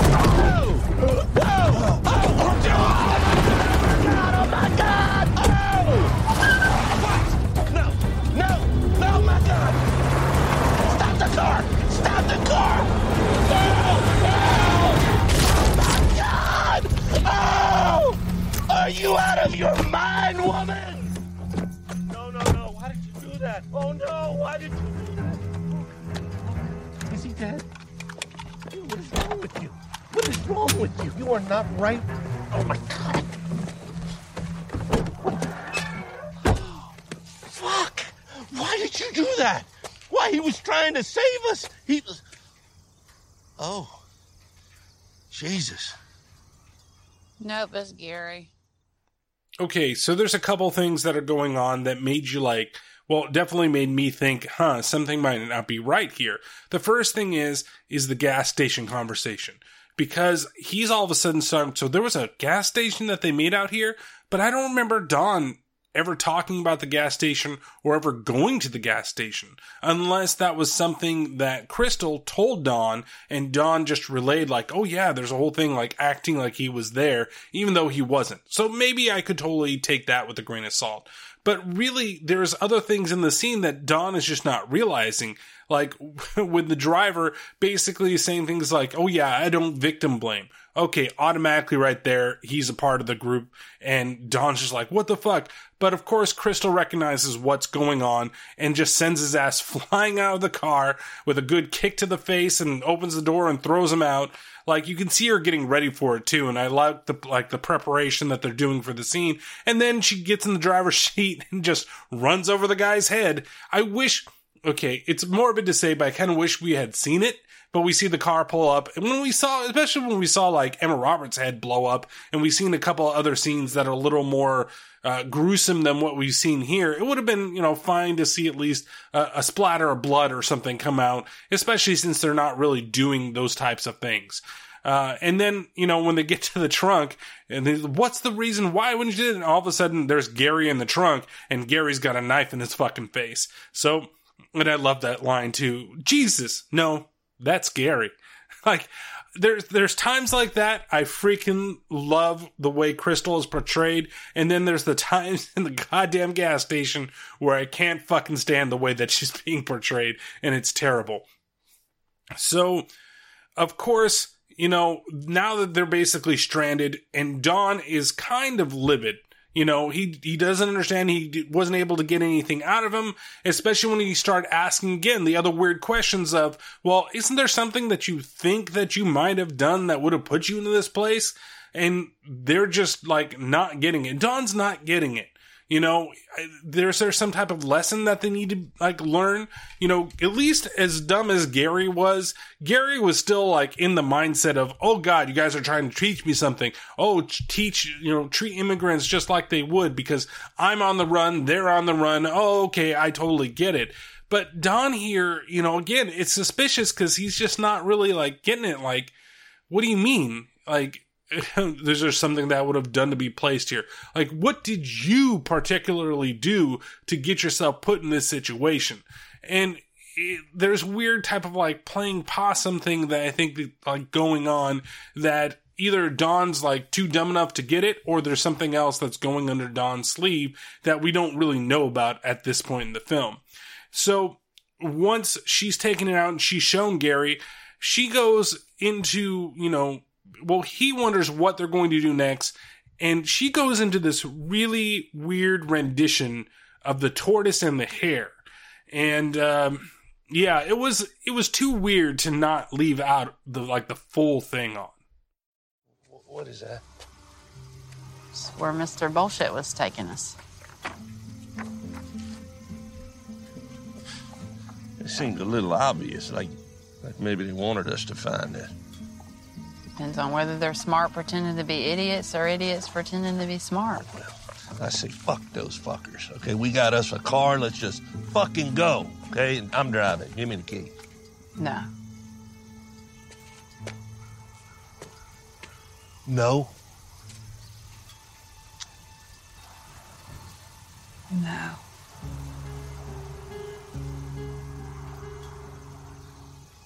My mama used to tell me this story about the jackrabbit and the box turtle. The jackrabbit is a real dick because he brags all the time. Says nobody's faster than him. And well, it's true. Because every time he races, the jackrabbit always wins. The whole fucking forest has to put up with this shit day in, day out. Fucker always wants to race just to rub it in some more. So the box turtle figures, why not? I'll give it a try. The jackrabbit like laughs, like, okay, this will be fun. So let, let's fucking go. So bang! Jackrabbit leaves the box turtle in his fucking dust. I mean, he is way out in front. Of course he is. Jackrabbit always wins, but he wants to put on a show and make it seem close. So he stops and he takes a nap.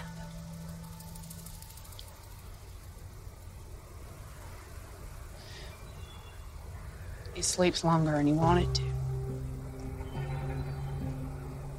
By the time he wakes up, I mean, he knows he's fucked. Jackrabbit goes full tilt, but it's too late. The box turtle crosses the finish line first, and the crowd's like, whoosh, goes fucking wild. Later that night, Box Turtle's having dinner with his family. Telling his little box turtles how he did it. I mean, never give up. I just keep crawling forwards and you can overcome just about anything. Door smashes in. It's a jackrabbit. And he has a hammer. Smashes up the wife and kids first, so the box turtle has to watch them die. And then it's his turn. Once the whole family's broken into little pieces, he sits down and eats their dinner. Every last bite.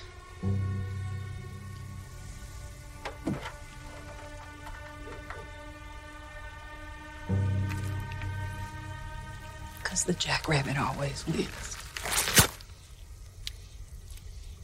Your mama told you that story? Uh, so, so wait, so who's the rabbit? I mean, is, is it us or them? I guess we're going to have to find out. So just remember the whole thing I said about the turtle earlier, and I really tried to figure this out, but I decided not to spend a whole lot of time trying to go through this story because it's really not the story that I remember. I just remember the whole thing with the tortoise. You know, it beats the hare and then it's like, okay, the hare becomes humbled. But in her story, no, the hare is still fucking dick and decides to go fucking like Rambo on their asses and just fucking slaughter everybody that they can. He just goes in and kills everybody, makes sure that he watches them kill him, and then eats all the food, makes sure that the hare, the tortoise, I should say, watches him eat all the food and then fucking kills him. It's so goddamn ridiculous, yet it's just kind of an interesting, like, story. I guess it's a weird fable on that, that, you know, a jackass will always be a fucking jackass because that's exactly what the rabbit is. Like, he can't lose, and if he's gonna lose, he, you're gonna pay for it because he shouldn't have lost. Um, so it's just kind of a, it's weird. I know that they're trying to make parallels with it, but it just seems so random to bring it in at this point in the movie when we don't know what exactly she is. And I'm assuming that they're saying that she's the jackrabbit and that, you know, she's going to finally get the comeuppance in the end. But I don't know, like, what has she done to show that she's always won? Nothing other than she's been the one to survive, right? She, if she's like been relaxing at some point and eventually she's going to get in there and she's going to come back and, and win the day. I, don't know. like it's just it's weird. It's just weird being in there. So all of a sudden, too, Orwell the pig shows up and they decide to go out hunting for liberals and they bring Orwell along with him, who you know is named after the author, right?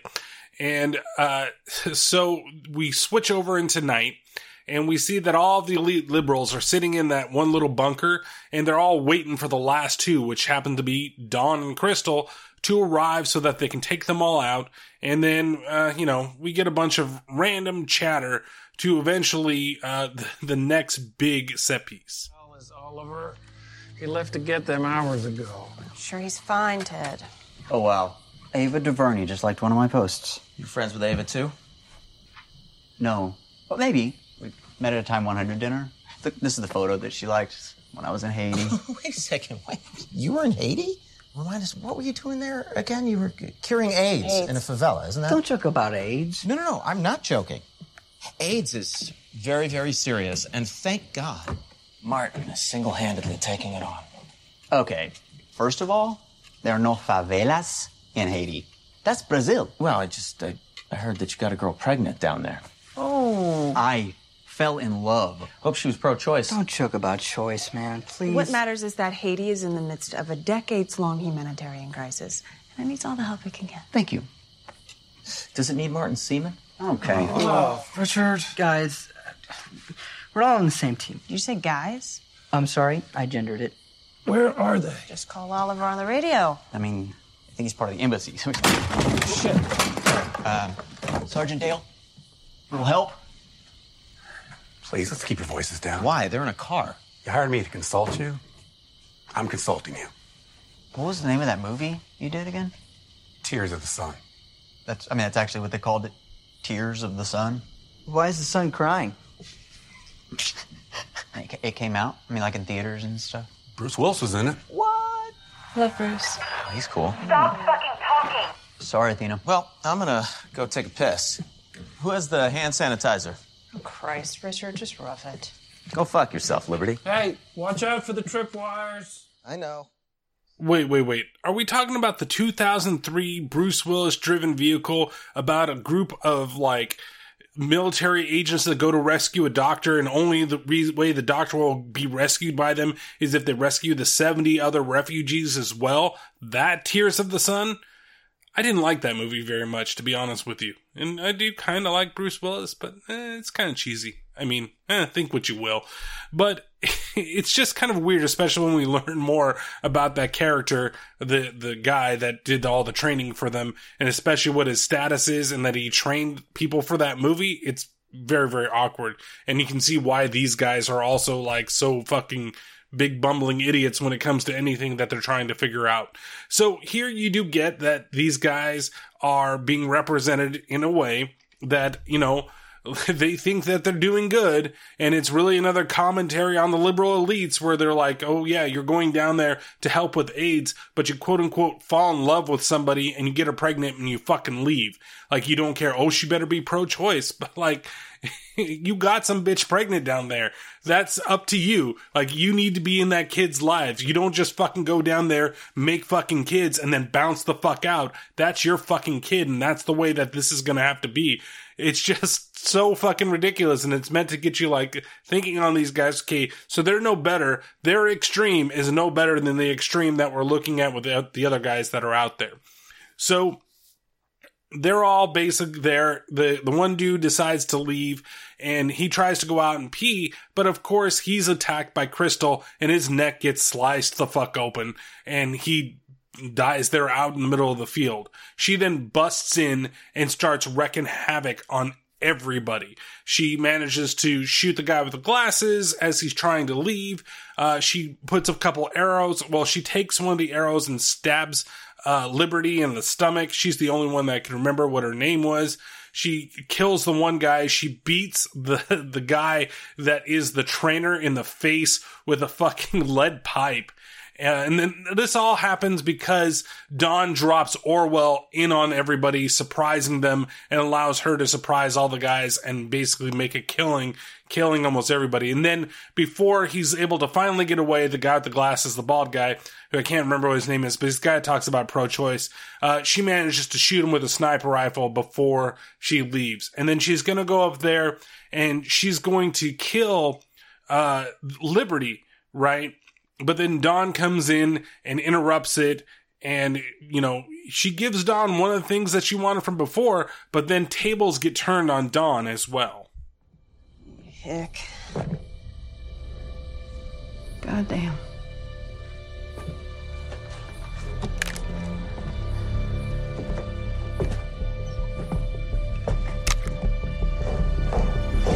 Whoa, hey, hey, hey, it's me. Thank you for all the help. Fuck you, I dropped a pig. Oh, give me a gun. Do you think you could find one?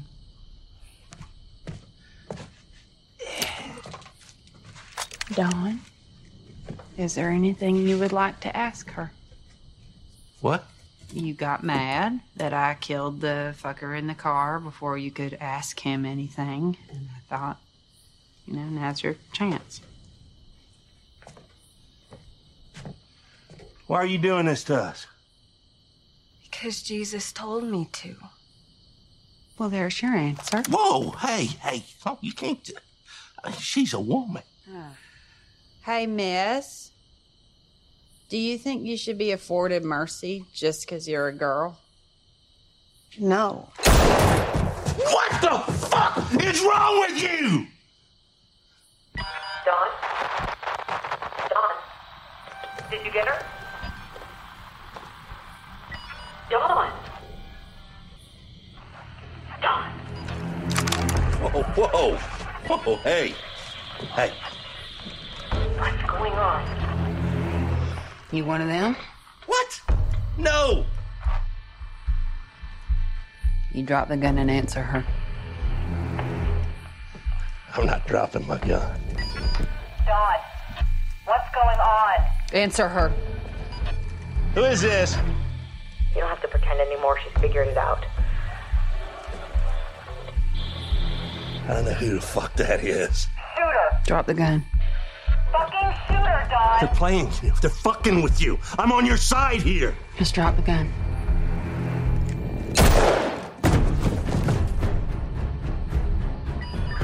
Don?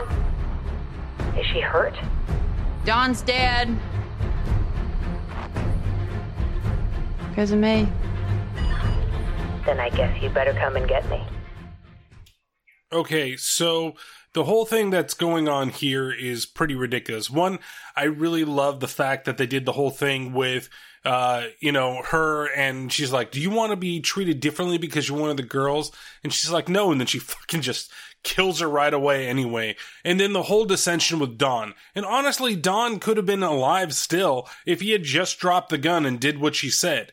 You know, if he had played along with the whole thing and he really played, it, we don't know if he's necessarily on her side uh, on his own side or with the Athena crew, right? With the liberal elites. But because he knew about the gas station, but we never saw him there, I'm leading to believe that he actually was really a part of it, even though we're not explicitly told that he was actually a part of it. They kind of do it in a way where they say right away that, you know, especially when we run into it and we finally see Athena face to face as she's played by Hilary Swank we still don't necessarily know if Don was a part of the whole situation. So we're led to believe right now that that's a possibility. And I kind of want to believe that as well, just because of whatever they talked about when they did talk about stuff, uh, you know, in the car that was leading up to there, and that he just happened to be with the Croatian people right away, even though he was chased around by the dogs. Uh, the other thing is, is that, you know, Athena's just right away. She's like, okay, well, you know, if Don's dead, then I guess you're coming after me because I'm the only one that's left there. But the, you know, the one dude that is the contractor is still left alive right there. And that's going to give her a little more information than I think he, even he wants to give out. I heard them call you a consultant. You train these fuckers? Yeah. How much did they pay you? Nothing. I owed her a favor. And where is she? Why? You won. Let's go home. Because I am like. And, uh. I work at a car rental company, and there's nowhere to put that. So maybe today I can, like. So where the fuck is she? Oh! Okay, okay. Sorry, sorry. Okay, Sorry. okay, okay, wait. Okay. Three clicks northwest. Gravel road to the manor. You have no idea what you're up against. She's been training for eight months. She's gonna rip you into pieces. We'll see. You, you in the service? Uh, yes. Afghanistan. You? National Guard. Mm. Thought you were never in the shit. I'm in it now. That's a nice way of looking at it. Hey, thank you for your service. And of course, she manages to take his ass out right there and then. So there is a couple of little things that are kind of odd with the scene in general, and you learn a little more about Athena and that she really was taking everything seriously that she's doing here. Like that she he doesn't want to like tell her that, you know, she's been ultra training and that she's going to get her ass kicked. But we do know a lot from the way that Crystal has been acting that she definitely has some type of training that she's, you know, hasn't used to her full potential. And we also know that she is a little fucking crazy in the head because of the, again, the, the dumb faces that she makes in this scene. Cause she's like, I'm a little, and she's making this weird, like crazy face, you know, cause she works, like I work in car rental and she doesn't get to do these type of things, meaning that she probably enjoys doing what she's doing right now, going after people, actually enjoying, like, this is her own version of the hunt as well. She's going after the people that are trying to kill her. She's trying to kill them off, even though, you know, she's the one that's being hunted here. She's turning around. So I guess now she's like the female Rambo that's going on here. I, I don't really know, but you can see that even when she says, you know, and now I think like, I can actually do something with the that I want to do. Like she wants to get that like anger out. Now she has the chance to actually get that out and take it on the people that have been trying to kill her the whole time. And she really has because she's killed these guys in pretty gruesome ways from, you know, blowing off their heads to, you know, slashing their necks to getting a poor pig killed when it came downstairs. There's a lot of things that have been going on in the film and she's managed to conquer them all and, uh, and enact her like somewhat revenge in very brutal ways. So from here, we actually go back to the past and we learn how everything actually was getting set up in this film because now we focus in on Athena, right? And we learn that what we saw in the beginning of the movie actually caused the downfall of her and actually kind of led them into the situation. Hello, Paul. Hey, Athena, hi. What are you doing in my office? Take a seat. Hello, Nicole. Athena? Have a seat. Hi.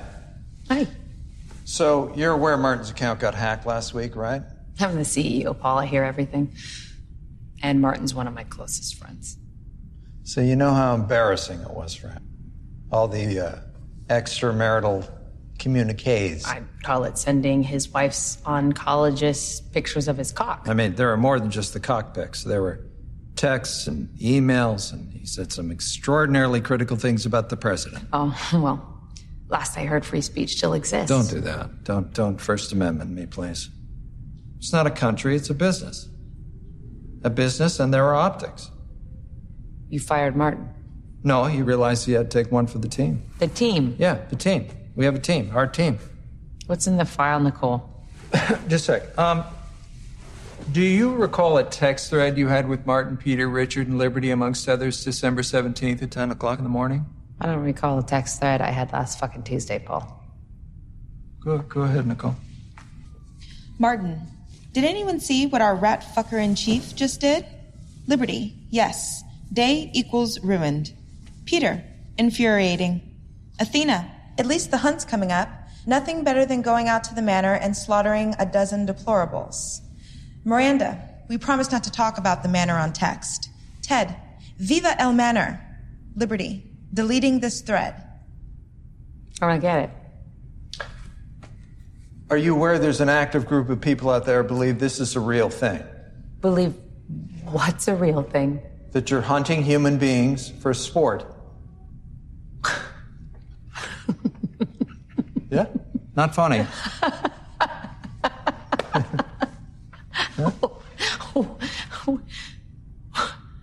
What? Yeah, conspiracy websites are all over it. They're going bananas. They're going berserk. Reddit. I mean, I don't know the names of them all. But anyway, somebody pulled a property tax record for the manor that you bought in Vermont. Manor? No, I don't own a fucking manor in Vermont. It's a three bedroom house. Jesus, I can't believe you used that word. Manor? No. Deplorables? It's charged. Oh, well, I initially typed fucking rednecks, but then I decided that wasn't specific. Hey, come on. What? What would you prefer I call them, Paul?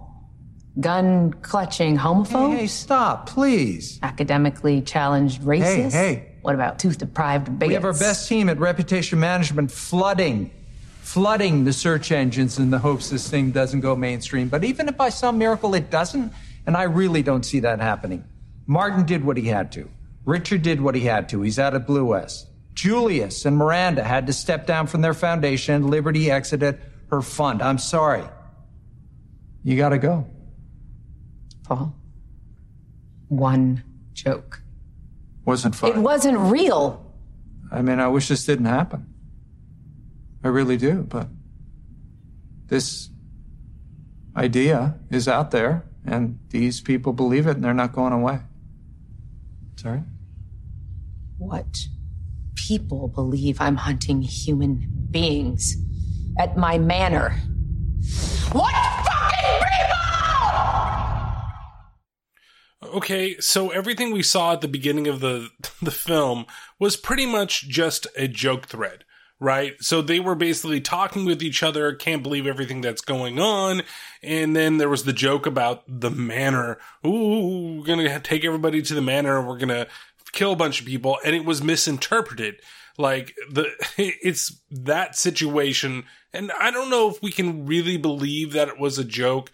I mean, I guess that we kind of have to at this point because she's really pushing the whole thing and the way that everybody has acted in this situation. Basically, it stemmed from one of them, one of her friends, the people that they know, doing something really inappropriate that they were basically going to lose their job from. And because once again, they're like kind of saying in a not so subtle way, I guess, is that, oh, well, we can't do those things nowadays because, you know, the way that everybody's trying to find a reason for somebody to go down. So they're going to find something. So he had to, you know, leave his job. Like he basically had to get fired or come to the mutual decision that he's not going to be working with them anymore. And, you know, they kind of like joked about it and like, oh God, you know, well, you know, back in the day, maybe that wouldn't have been a, as big of a deal, but that's the way they got to handle these things. And now she's going to lose her entire livelihood because of this joke and because these people, whoever they are, they have all basically taken whatever she said and ran with it.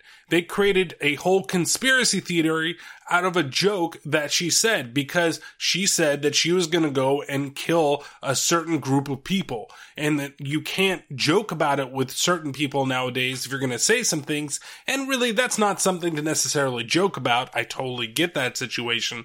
But if you're going to go in and you're going to actually like, you know, it's kind of like saying that the biggest group of snowflakes are the ones that get the jokes made fun of them, right? They can say whatever they want in certain situations and they can, and it goes for both groups of people. I'm not signaling one person out or doing anything like that, but it's the person that gets butthurt the most that says, man, it was a joke. You can't take a joke. And then when something goes on with them, oh, I'm going to riot and I'm going to do this stuff and look what they're doing to us. And this is unexcusable and blah, blah, blah, blah, blah. And that's kind of what's going on here. It's the shoe on the other foot, right? The whole thing eh, got started because she made a joke somebody in the group went along with it and they tried to leave the conversation like, oh, that's going a little too far.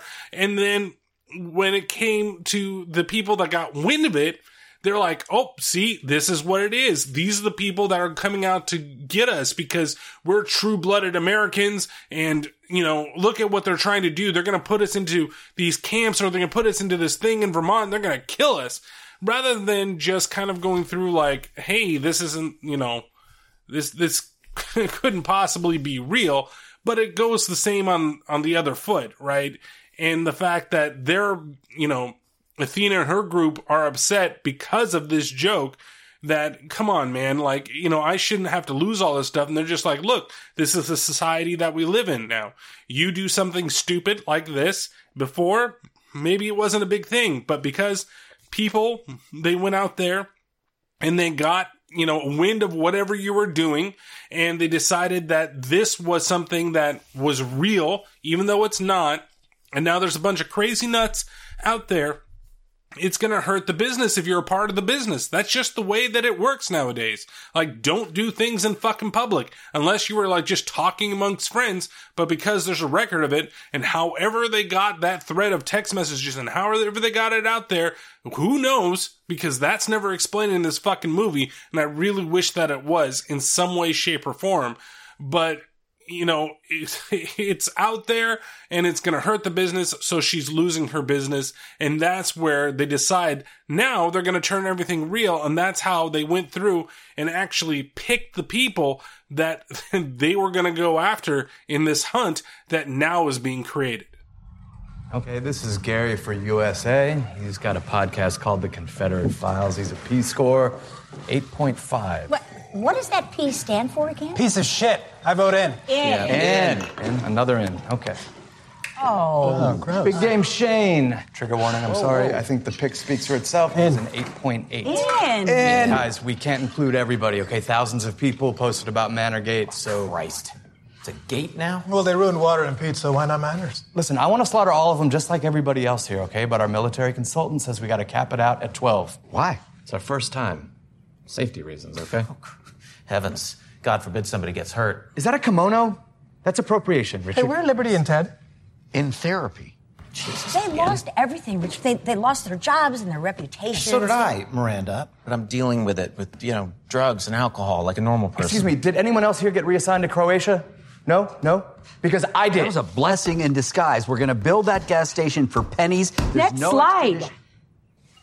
Oh, whoa, whoa. Jesus, all no. right. Listen, listen, listen, listen. If we don't have at least one person of color in this, it is going to be problematic. Um, I'm playing an Arab refugee. I'm from Connecticut.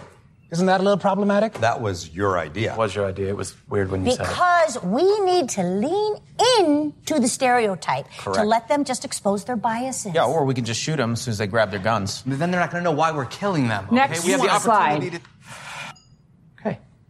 Justice for y'all. She's a 6.5. This is what she says. Fuck this bitch. Athena Stone murders innocent men and I don't need to hear more. That's our snowball. So that's the one that they're going to go after. And the last one was Crystal, uh, who we've been seeing throughout the whole film.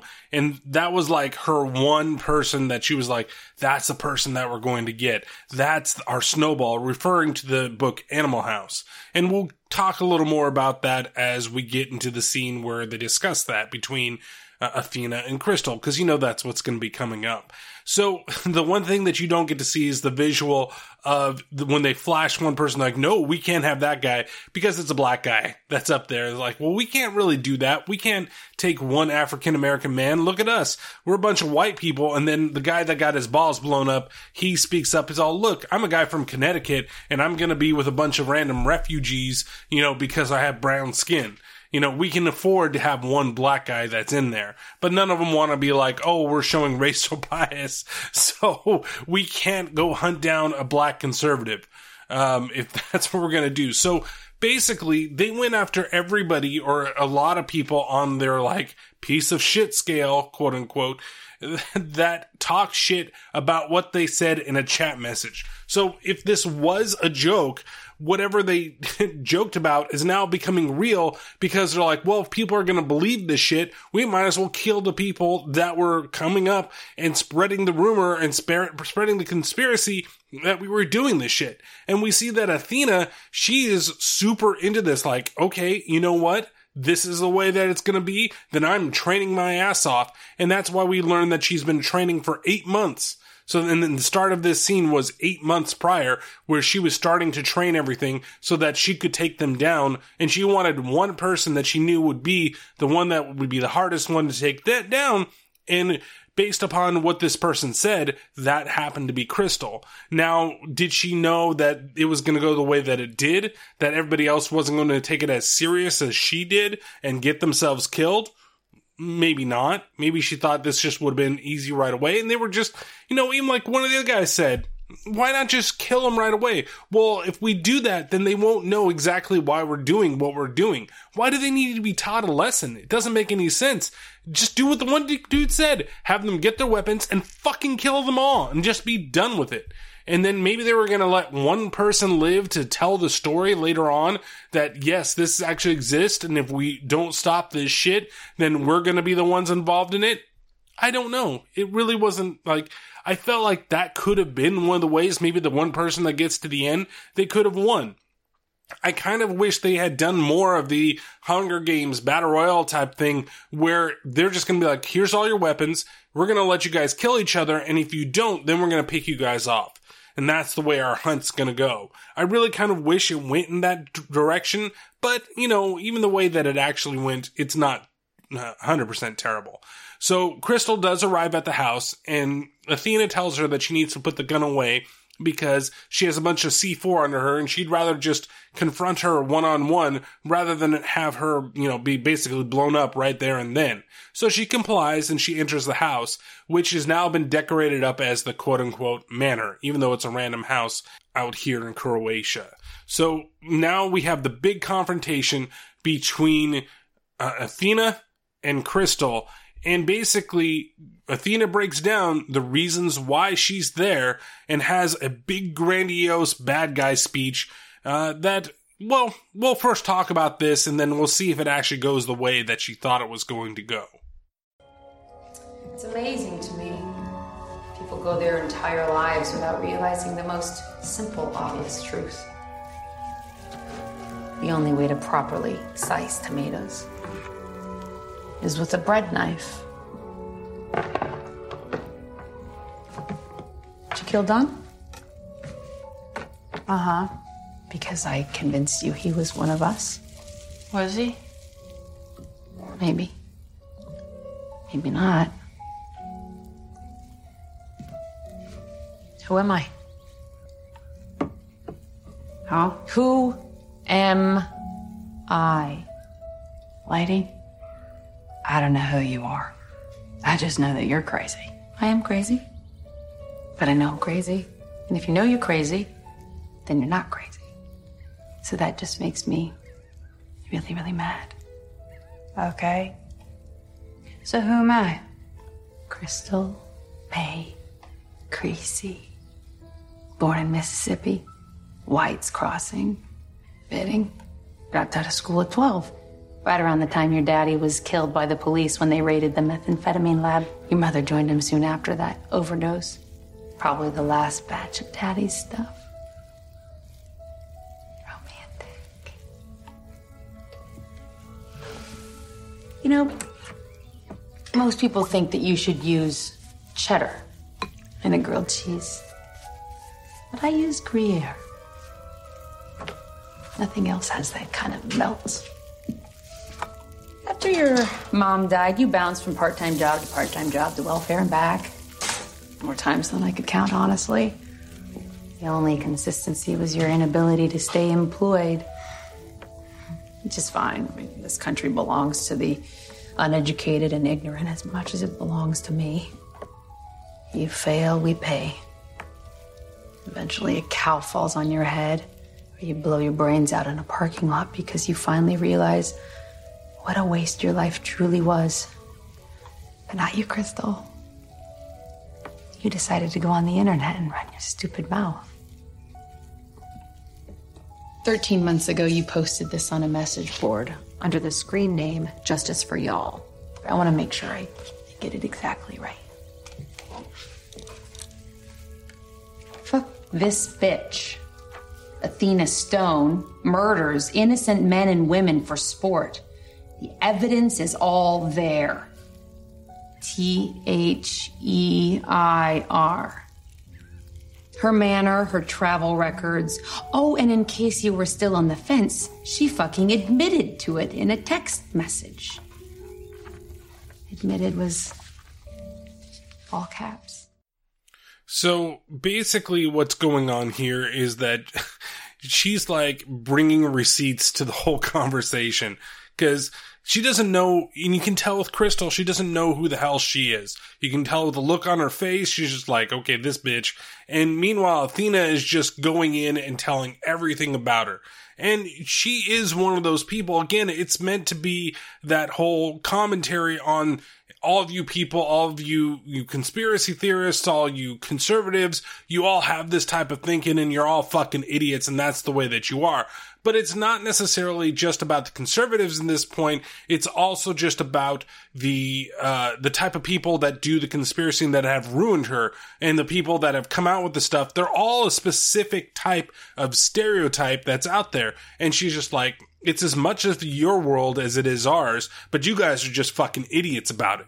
Like, we know exactly what to do right, and you guys don't believe us. But that's not the case. You can see how she's completely wrong with this situation. Hilary Swank, as little as she's in, in this film, she does an excellent job. I love this character, and I love how much of a fucking snide asshole she is, because she thinks that she's in the right, even though she could possibly be in the wrong. And unfortunately, when it comes to this whole situation, uh, Athena is totally fucking wrong. Huh. Huh? That's all you have to say for yourself? Everybody you kidnapped and killed. That's because they busted you and your friends and put it on the internet? No one busted us. We were joking. But you ignoram, I took it literally. You actually believed we were hunting human beings for sport. But you are. What? Hunting human beings for sport. No. Oh, yeah. It wasn't true. This is your manor, isn't it? It's not a fucking manor. It's a house I rented in Croatia and had decorated. Okay, right, but it's yours and you're hunting people, so it's. I mean, it's true. Now. Now it's true because you made it true. You people, you take anything you want and you twist it around until it fits into your backwards fucking worldview. You wanted it to be true, so you decided it was. This was your idea. Well, not my idea. Oh, I did not want to mess up your big grilled cheese speech, but. You done fucked up, lady. You got the wrong crystal. There's another Crystal May Creasey back home. But she spells May with an E. Hey, I get her mail sometimes. And my dad's an asshole, but I don't think he ever did drugs. And my mom. She's alive, too. Can we call her? Let's call her right now. No. Give me No the phone. way. I'll call her Do up. I look fucking stupid? Fine, I'll give you her number and you can call. That's not gonna happen. Who? You don't really care about the truth, do you? Of course I do. The only difference is I'm right. Hey, maybe. Maybe not. Now, do I have to keep listening to Beethoven or can we fucking get on with it? and that's when the big fight, the last fight of the movie happens. So basically, what Crystal is saying is that you, the entire time, have had the wrong fucking person. There are two of me, and you just picked the wrong one. I had nothing to do with this. I don't know who you fucking people are. Uh, I love that she's like, I didn't mean to interrupt you. I didn't want to interrupt your grilled cheese speech because you were really into it, but you're wrong. You know, here I am. You picked the wrong person to mess with. And the fact that it's even the wrong Crystal May, right? That is doing that. I get her mail sometimes. Uh, and then the end of it too. I love it. She's like, do I have to keep listening to Beethoven or are we going to fucking just get on with this? And that's like, it's fantastic. And the look on Athena's face the entire time when she tells her that she's wrong, she still can't admit to the fact that she actually is wrong. Like she's no, I know better than you. I'm better than you, so I know exactly what it is. But she was so infuriated with the rage of what everybody did that she automatically assumed that, yeah, this is the right person. But as we all know, you need to measure once, or sorry, measure twice, cut once. And so she should have looked up this person twice and then drugged once. And instead, she automatically was like, oh, this is the one. This is the biggest bitch for me because she fucking singled me out specifically, thinks that I'm doing this shit, and I'm going to actually do this shit. Like, it's crazy. I love that in the first little set of things where she's going like, but this is what you're actually doing. She's like, no, we didn't do that. There's like that weird confusion that, yeah, it was brought on because, you know, they didn't do that and it was a joke, but now they're doing it because people have said that they've done it. You know what? If you're going to keep spreading this conspiracy that we did it, we're just going to go ahead and fucking do it. That's just the way that it is. But of course, they're bumbling idiots that don't know anything of what they're doing. And so, even though they managed to kill basically fucking everybody, they still don't know how to stop this person because she's not one of them. She's the wrong person. Like, if they were going to truly do this for the first time, they should have made sure everybody was just another bumbling idiot and basically kind of saying that these people that you view as stereotypes, they're just the outsiders that are like not prepared to do any of this crap either. Like they don't think about things all the way through, as with the, the businessman guy that says, well, I own seven guns to protect myself from things like this, but he still managed to get his ass blown. There's Gary, who even though he managed to kill one guy, still managed to get himself killed as well because he believed in a, in the American, you know, embassy type thing and then got killed that way. There's Don that we don't know what side he was on. There was everybody from the beginning that just got picked off right away because when the panic set in, they weren't able to do anything. It's just basically like a bunch of keyboard warriors that were sitting back there talking shit. And when it came to an actual situation, the keyboard warriors weren't able to do anything. The only one that really wasn't was the guy from This Is Us who happened to be like a big game hunter. And that's the reason that he was picked, at least from the picture. I don't know about the Emma Roberts character or the one that wanted her pie. I just don't know. They don't really say anything about those characters on why they were specifically picked, but everybody had a reason and they all were just basically carrying on the conspiracy theory, so you might as well make it real. It doesn't make it right, but I can understand what they're trying to do when they're going with this situation. So they begin to have the fight, it's actually a pretty well done scene. You know, they're basically throwing each other all over the place. She's trying to use like her knife skills to stab and, and, throw her around and eventually you know uh, athena gets thrown into the room and she ends up getting a shotgun where crystal's like i thought she didn't want to fight guns like with guns you pussy and so they have a tussle over the shotgun and eventually there's a very painful scene where like she managed to get a shell inside of it, but they're fighting, and then she basically is like she's going to close the shotgun up, but instead she does it on uh, Crystal's arm, and it just looks like it's terrible, like terribly, terribly painful. But she ends up fighting her off. Then she throws her into a glass window that I was like, oh, they didn't go through. I thought it was like plexiglass or something like that, but nope, didn't throw her through it. Uh, hard enough. So then it does actually like break when she goes through it. It's funny because I feel like maybe they meant to go through it the first time, but when they threw the, the stunt double through it, it didn't work right away. So they just kept it in. It really felt like that. It's relatively funny. And then she's about to be thrown through another glass door.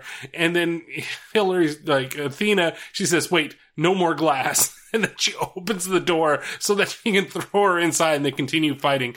And eventually Athena does get the upper hand. She takes like mixer blades and uh, from like a blender and then stabs her with it.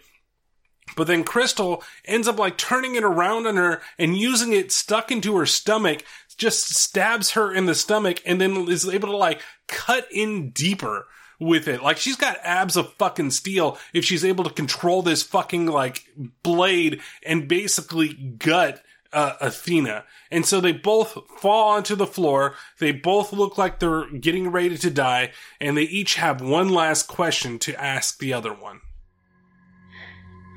Okay, you do. Hey, can I ask you a question? Why did you call me Snowball? It's a reference to George Orwell's Animal Farm. He's a pig. Yeah. But why am I Snowball?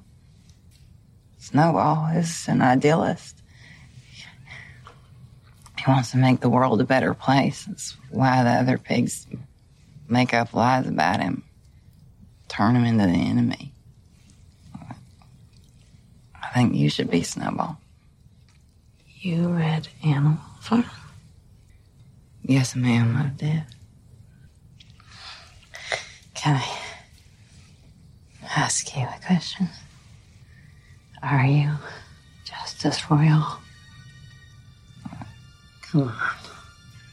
We're both dead. Just tell me. I got the right crystal, didn't I? No, ma'am. You did not. Whoops. So Athena done fucked up.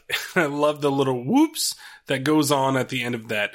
You know, she really should have gotten into her more or realized when she didn't react to, you know, the fact that she spelt there T H E I R rather than T H E R E, you know, and Crystal was just like, uh, well, you know, it's not me because I'd use the right type of word and not let autocorrect fuck everything up.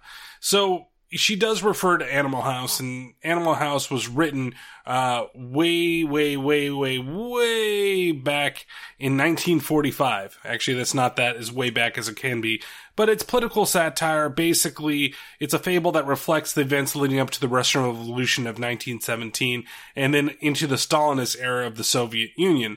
And so it was basically kind of saying how it it warped things, right? That there were people that wanted to do good and were doing good, and because it wasn't allowing somebody to control the way that they wanted to, they created a monster out of Snowball, right? They started saying that he was doing bad things, and really that's why, like, which surprises Athena with the whole thing because truly she is that person. She has good intentions and she wants to teach the right things, but everybody just basically made shit up about her to the point that she had to fight back and she created this whole hunt situation that went on because everybody was doing, you know, was talking mad shit about her. Basically, that's what, what we get with the whole thing. So, you have her dying on the ground. You have, uh, you know, Crystal, she's also dying there, but poor, you know, Athena actually does die. And then a rabbit pops into view. And I thought that this was going to be the end of the film. But no, it's not. This actually gives, for some reason, gives Crystal the power to get up and then go and grab the blowtorch to seal her wounds. And that's one of the things you see in the trailer, but it's right here at the end of the movie, basically showing that she's going to survive.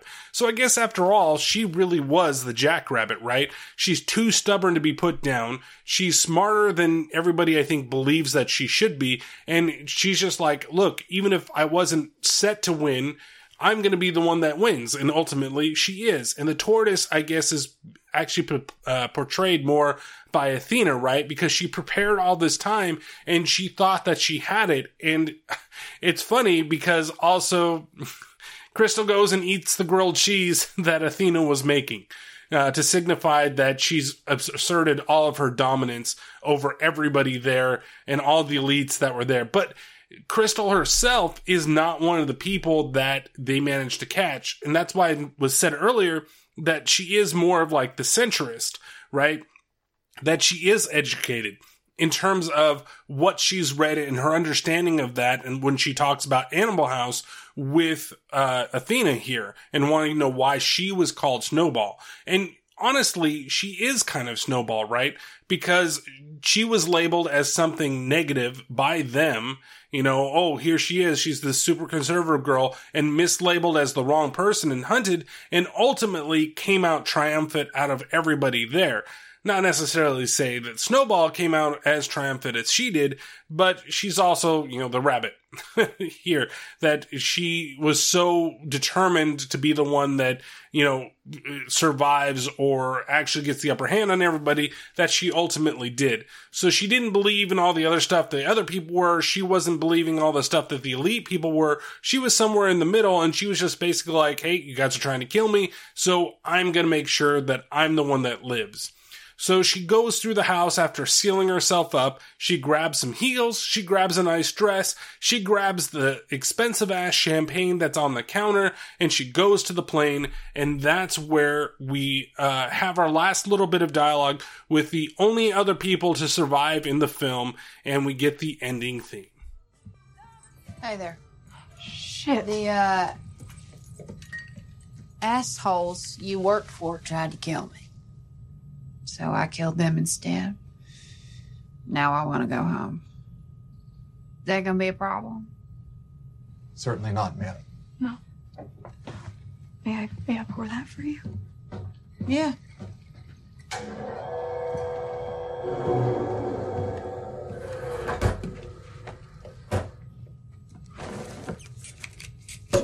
How about a snack? We have fantastic caviar. It's Osetra. Yeah.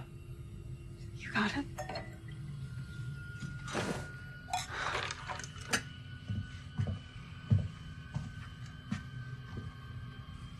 You ever had caviar? No, I, I don't I don't think I'm really allowed to. Well, you are now. Have a seat. Dig in.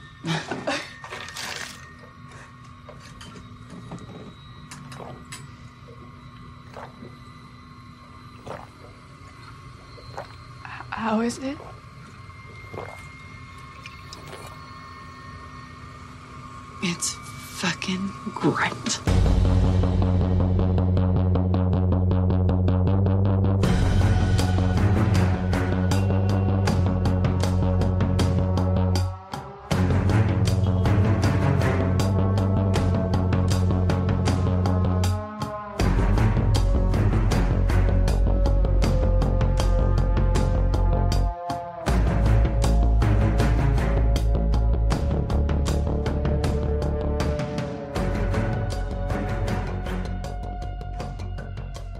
And so that was the hunt. I, I like the interaction that she has at the end with the flight crew that's there, and especially it kind of all comes around full circle right there at the end where, you know, the guy in the beginning, he asks her, has she ever had caviar? And then she's just like, no, I haven't. And then he doesn't do anything to like offer anything to her or try to be kind, you know, like a lot of those that are in, you know, that truly, I'm not saying it's everybody, but the stereotype of the liberal that believes in everybody and, you know, wants to do best for everybody. But then when it comes to sharing the, the goods and services or, or the, the wealth that they've acquired, they don't want to do that. Right. And then here she is, she's, you know, not the other guy too, but she's at the end like, look, we survived. You're no longer with those people. And like, have you ever had caviar? And she's like, no. And then she basically tells her, well, now you're going to have it because I need somebody to eat with, you know, and basically try to treat her like she would treat anybody else that's not trying to kill her. And I love because she's like gulping down that champagne and it's the really fucking expensive one that they were talking about in the beginning of the film. And like, how's it taste? Fucking wonderful. And then, you know, everything goes to black. So overall, um, I think the film's entertaining. I think it, it, I may not have done it as much justice as I wanted it to. And I really feel like there could have been more in how they did the whole hunt aspect. Like, I, I get it. It was to show that there was one person in particular that, and I like that twist that she had nothing to do with anything and the fact that they were supposed to be looking at somebody else. And again, they did exactly to her what the other people did to them, right? I, I get that whole thing and they just chose the wrong person and that's what fucked everything up for them. Uh, but I really wish that maybe they had gone down more of like a Hunger Games slash Battle Royale type of thing where they were going to force all these people like, okay, like they still could have kept the whole thing of, well, you guys were all these conspiracy theorists or whatever that did, you know, um, that talk shit about us and you guys, you, you guys need to survive because either we're going to pick you off or you're going to pick each other off. And then we could have had more characters all the way to the end of the film. And you still could have thrown in somebody that was mistaken that was going through, but, you know, have her survive or him survive or whatever it is at the end of the film, similar or, or different than it, what it is. But, I did like the really outrageous stuff for both sides. Like the fact that it wasn't just focused on we're going to do this thing and we're going to just show how bad these conservative stereotypes are and we're going to go through that. But they really did try to show both sides. And sometimes I felt like the liberal side was a little more ridiculous than the conservative side because we didn't get as much time with those things. And what they were pointing out and what's stereotypical to point out is a lot more outlandish, I feel like, on that side at times. Uh, but you know what? Some people may disagree with what I have to say about that, and that's fine. You can think that the other side, you know, because it was pretty ridiculous at the same time as well. So you know, it's it's definitely it could be very polarizing to somebody that wants to watch the film and was into it for one way or another. Maybe it's going to turn out different.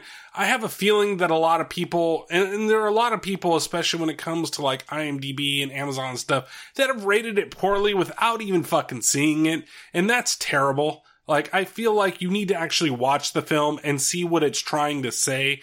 That you know that, that what you get upset about can really affect somebody else and vice versa. That if you take things to one extreme, that it's going to really, you could ruin people's lives if you're not careful with what you say or how you distribute it or how you say it. Sometimes doesn't matter who, lies are just lies. And, you know, it, it's going to hurt you as well as hurt them. Uh, and, and, maybe I'm not totally 100%. That's my kind of like my interpretation of the whole thing. Cause ultimately, you know, she was so blinded by rage, Athena, that she made a mistake and she got herself killed because she put the same shit that other people put on, you know, her, put it onto Crystal instead. And so, and she paid for it ultimately. And so did all the other people that died in the film as well. So, you know, rating the film, it's kind of a weird thing that I've got like when I was thinking about where am I going to go with everything for this film. So, uh, the gore, I'd say it's like a three and a half, four out of five. It's somewhere, 3.75. Um, I, I lean a little more towards a four because there are some gruesome kills in this movie, uh, but they are a little CGI, so I'm kind of like, uh, it could be better, but it's still entertaining at the same time. Uh, the crap factor of the movie, it's a three out of five. There are some terrible fucking lines in this movie. There are some terrible performances that are relatively short. Um, and there are some ideas that just kind of fall flat, like the whole thing of, well, we're going to tell them why they're stuck into this thing and then never really stick to it. You know, and they kind of do it, but kind of don't. I wish that some of the people that got killed in the beginning, like really fast, like Emma Roberts' character, why was she even there? Like, we saw the reason why we would have had, uh, the This Is Us guy, like, him like die because he was a big game poacher and that's what they hated. But they didn't say anything about her and she just kind of was there and died. And same thing with the pie lady. Like there were a couple people that were just like, oh, okay, you know, the the bigger stars got something, but the other people didn't really get a whole lot of that stuff. Um, and then some of the facial expressions that Crystal made were so terrible.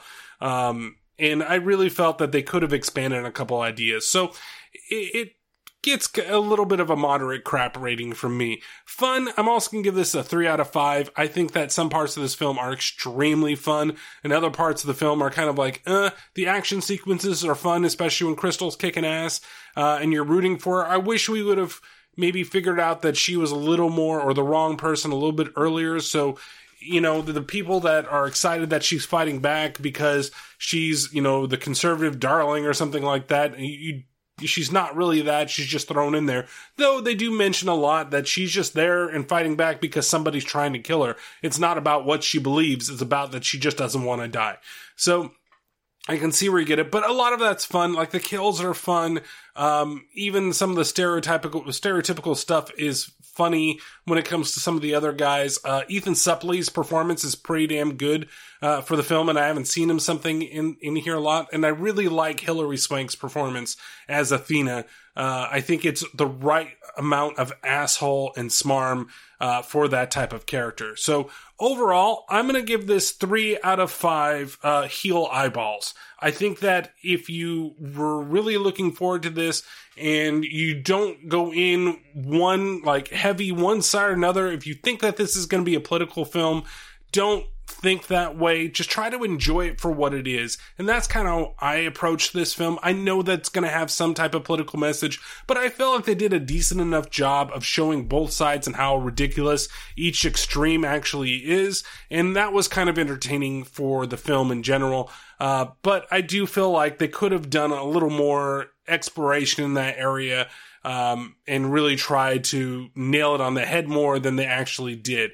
So, is it this controversial film that everybody thought it was going to be? No, I don't think so. And I think some people are just not going to like it, and some people are going to really enjoy it.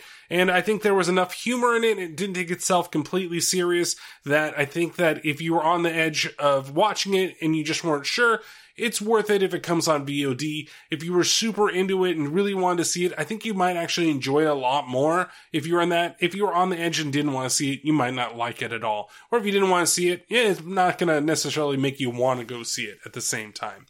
So, with all that being said, the next movie is going to be Feast. I'm not going to play the trailer because I played it on the last one. Um, we are going to do that for the next film. And then after that, um, I have a series of films that I'm going to do uh, that you know might surprise some people. Um, we're gonna get into a little theme, I think, for a couple episodes. We're gonna make oh, one month a complete specific film series. Uh, there's only two of them in that series, and we're gonna do both. Uh, and I'm gonna dread doing one of them. I'm gonna tell you that. And then, but we're gonna kick off that uh, with uh, the next film after Feast to kind of get you in the mood for the next two films. So I won't say what they are. Uh, there's one person that has probably an idea because we talked about this uh, a little while ago uh, on text message, uh, but um, we'll we'll figure out we're going from there. So one last thing I want to say before we go into the uh, whole you know outro music and the stuff that is And I know that these are going to be some trying times, and I do appreciate everybody that does spend their time listening to the podcast, especially since a lot of us may actually be more indoors than we normally are. Um, maybe not find the time to listen to podcasts as much as we like to. Um, but we do all appreciate it. And there are a lot of other different shows that you could listen to that I think that if you have the time, you give them the time, you could really enjoy the shows. Go check out the Back in Time podcast. Make sure that you check out Dave's bonus episodes and go back into the Dave's Pop Culture Podcast back catalog if you have a chance. Check out Paranormal Pativity. Check out Beat of the Fourth Power, Angry Dad podcast. Check out Cadaver Cast. Uh, go check out Beyond the Void. Um, go check out there's and this is a big one I know, but I've recently got into it. Check out Time Suck if you haven't. Um, they're interesting topics. I've gotten more into it as I've gotten used to the way that it's being done. Um, there's a lot of horror podcasts out there that need your love that I'm probably blanking on names. Uh, please go indie developers and uh, you know indie supporters out there it's a time that we can all come together. Make sure you go read a book too. There's plenty of authors out there. Like go check out a couple of isaac thorne's books. Please go out there you know spend some time doing something different that you wouldn't be doing just to keep your mind off of everything. And everything I'm pretty sure is going to be all right. And we're all going to get past this um, as long as we all kind of come together. And I do appreciate those that actually spent some money on some merch. Um, I noticed some people actually bought some shirts and mugs and stickers. Um, and I can't thank you guys more than enough because it does help the podcast. Uh, it does help us do a little bit more, even though uh, I would say that some of the kickback is not as big as it could be, but it's still perfectly fine. So don't forget to check out the TeePublic store if you go uh, and search for Terrible Terror Podcast, and you can get the logo on anything that you're looking for. It's always great to, you know, and support whomever it is that you are a big fan of, and especially, like I said, if they're indie artists. There's a bunch of bands out there too that are not going to be able to play shows for this small bit of time, and hopefully everything gets a little bit more normal as time goes away. You know, that could use your help, and any local businesses that are still open or they're closed for the time being, and when they come back, please go and give your patronage to them. Uh, everybody needs what they can, and we'll all get through it, like I said. So. I know that's a little bit sappy and stuff to say, but I think that it's the best thing to do in a time like this. Um, and just make sure that, you know, we're a community and we all rely on each other. And that's just the way that it's going to be. But with all that being said, don't forget to follow the podcast, T underscore T underscore podcast on Twitter, Terrible Terror Podcast on Facebook, Terrible Terror Podcast on YouTube, as well as Terrible Terror Podcast on Instagram. Uh, everybody, I just want you to uh, be safe and thank you guys so much for listening. And we'll see you next time, for reals this time, with Feast. Take care of yourselves and each other.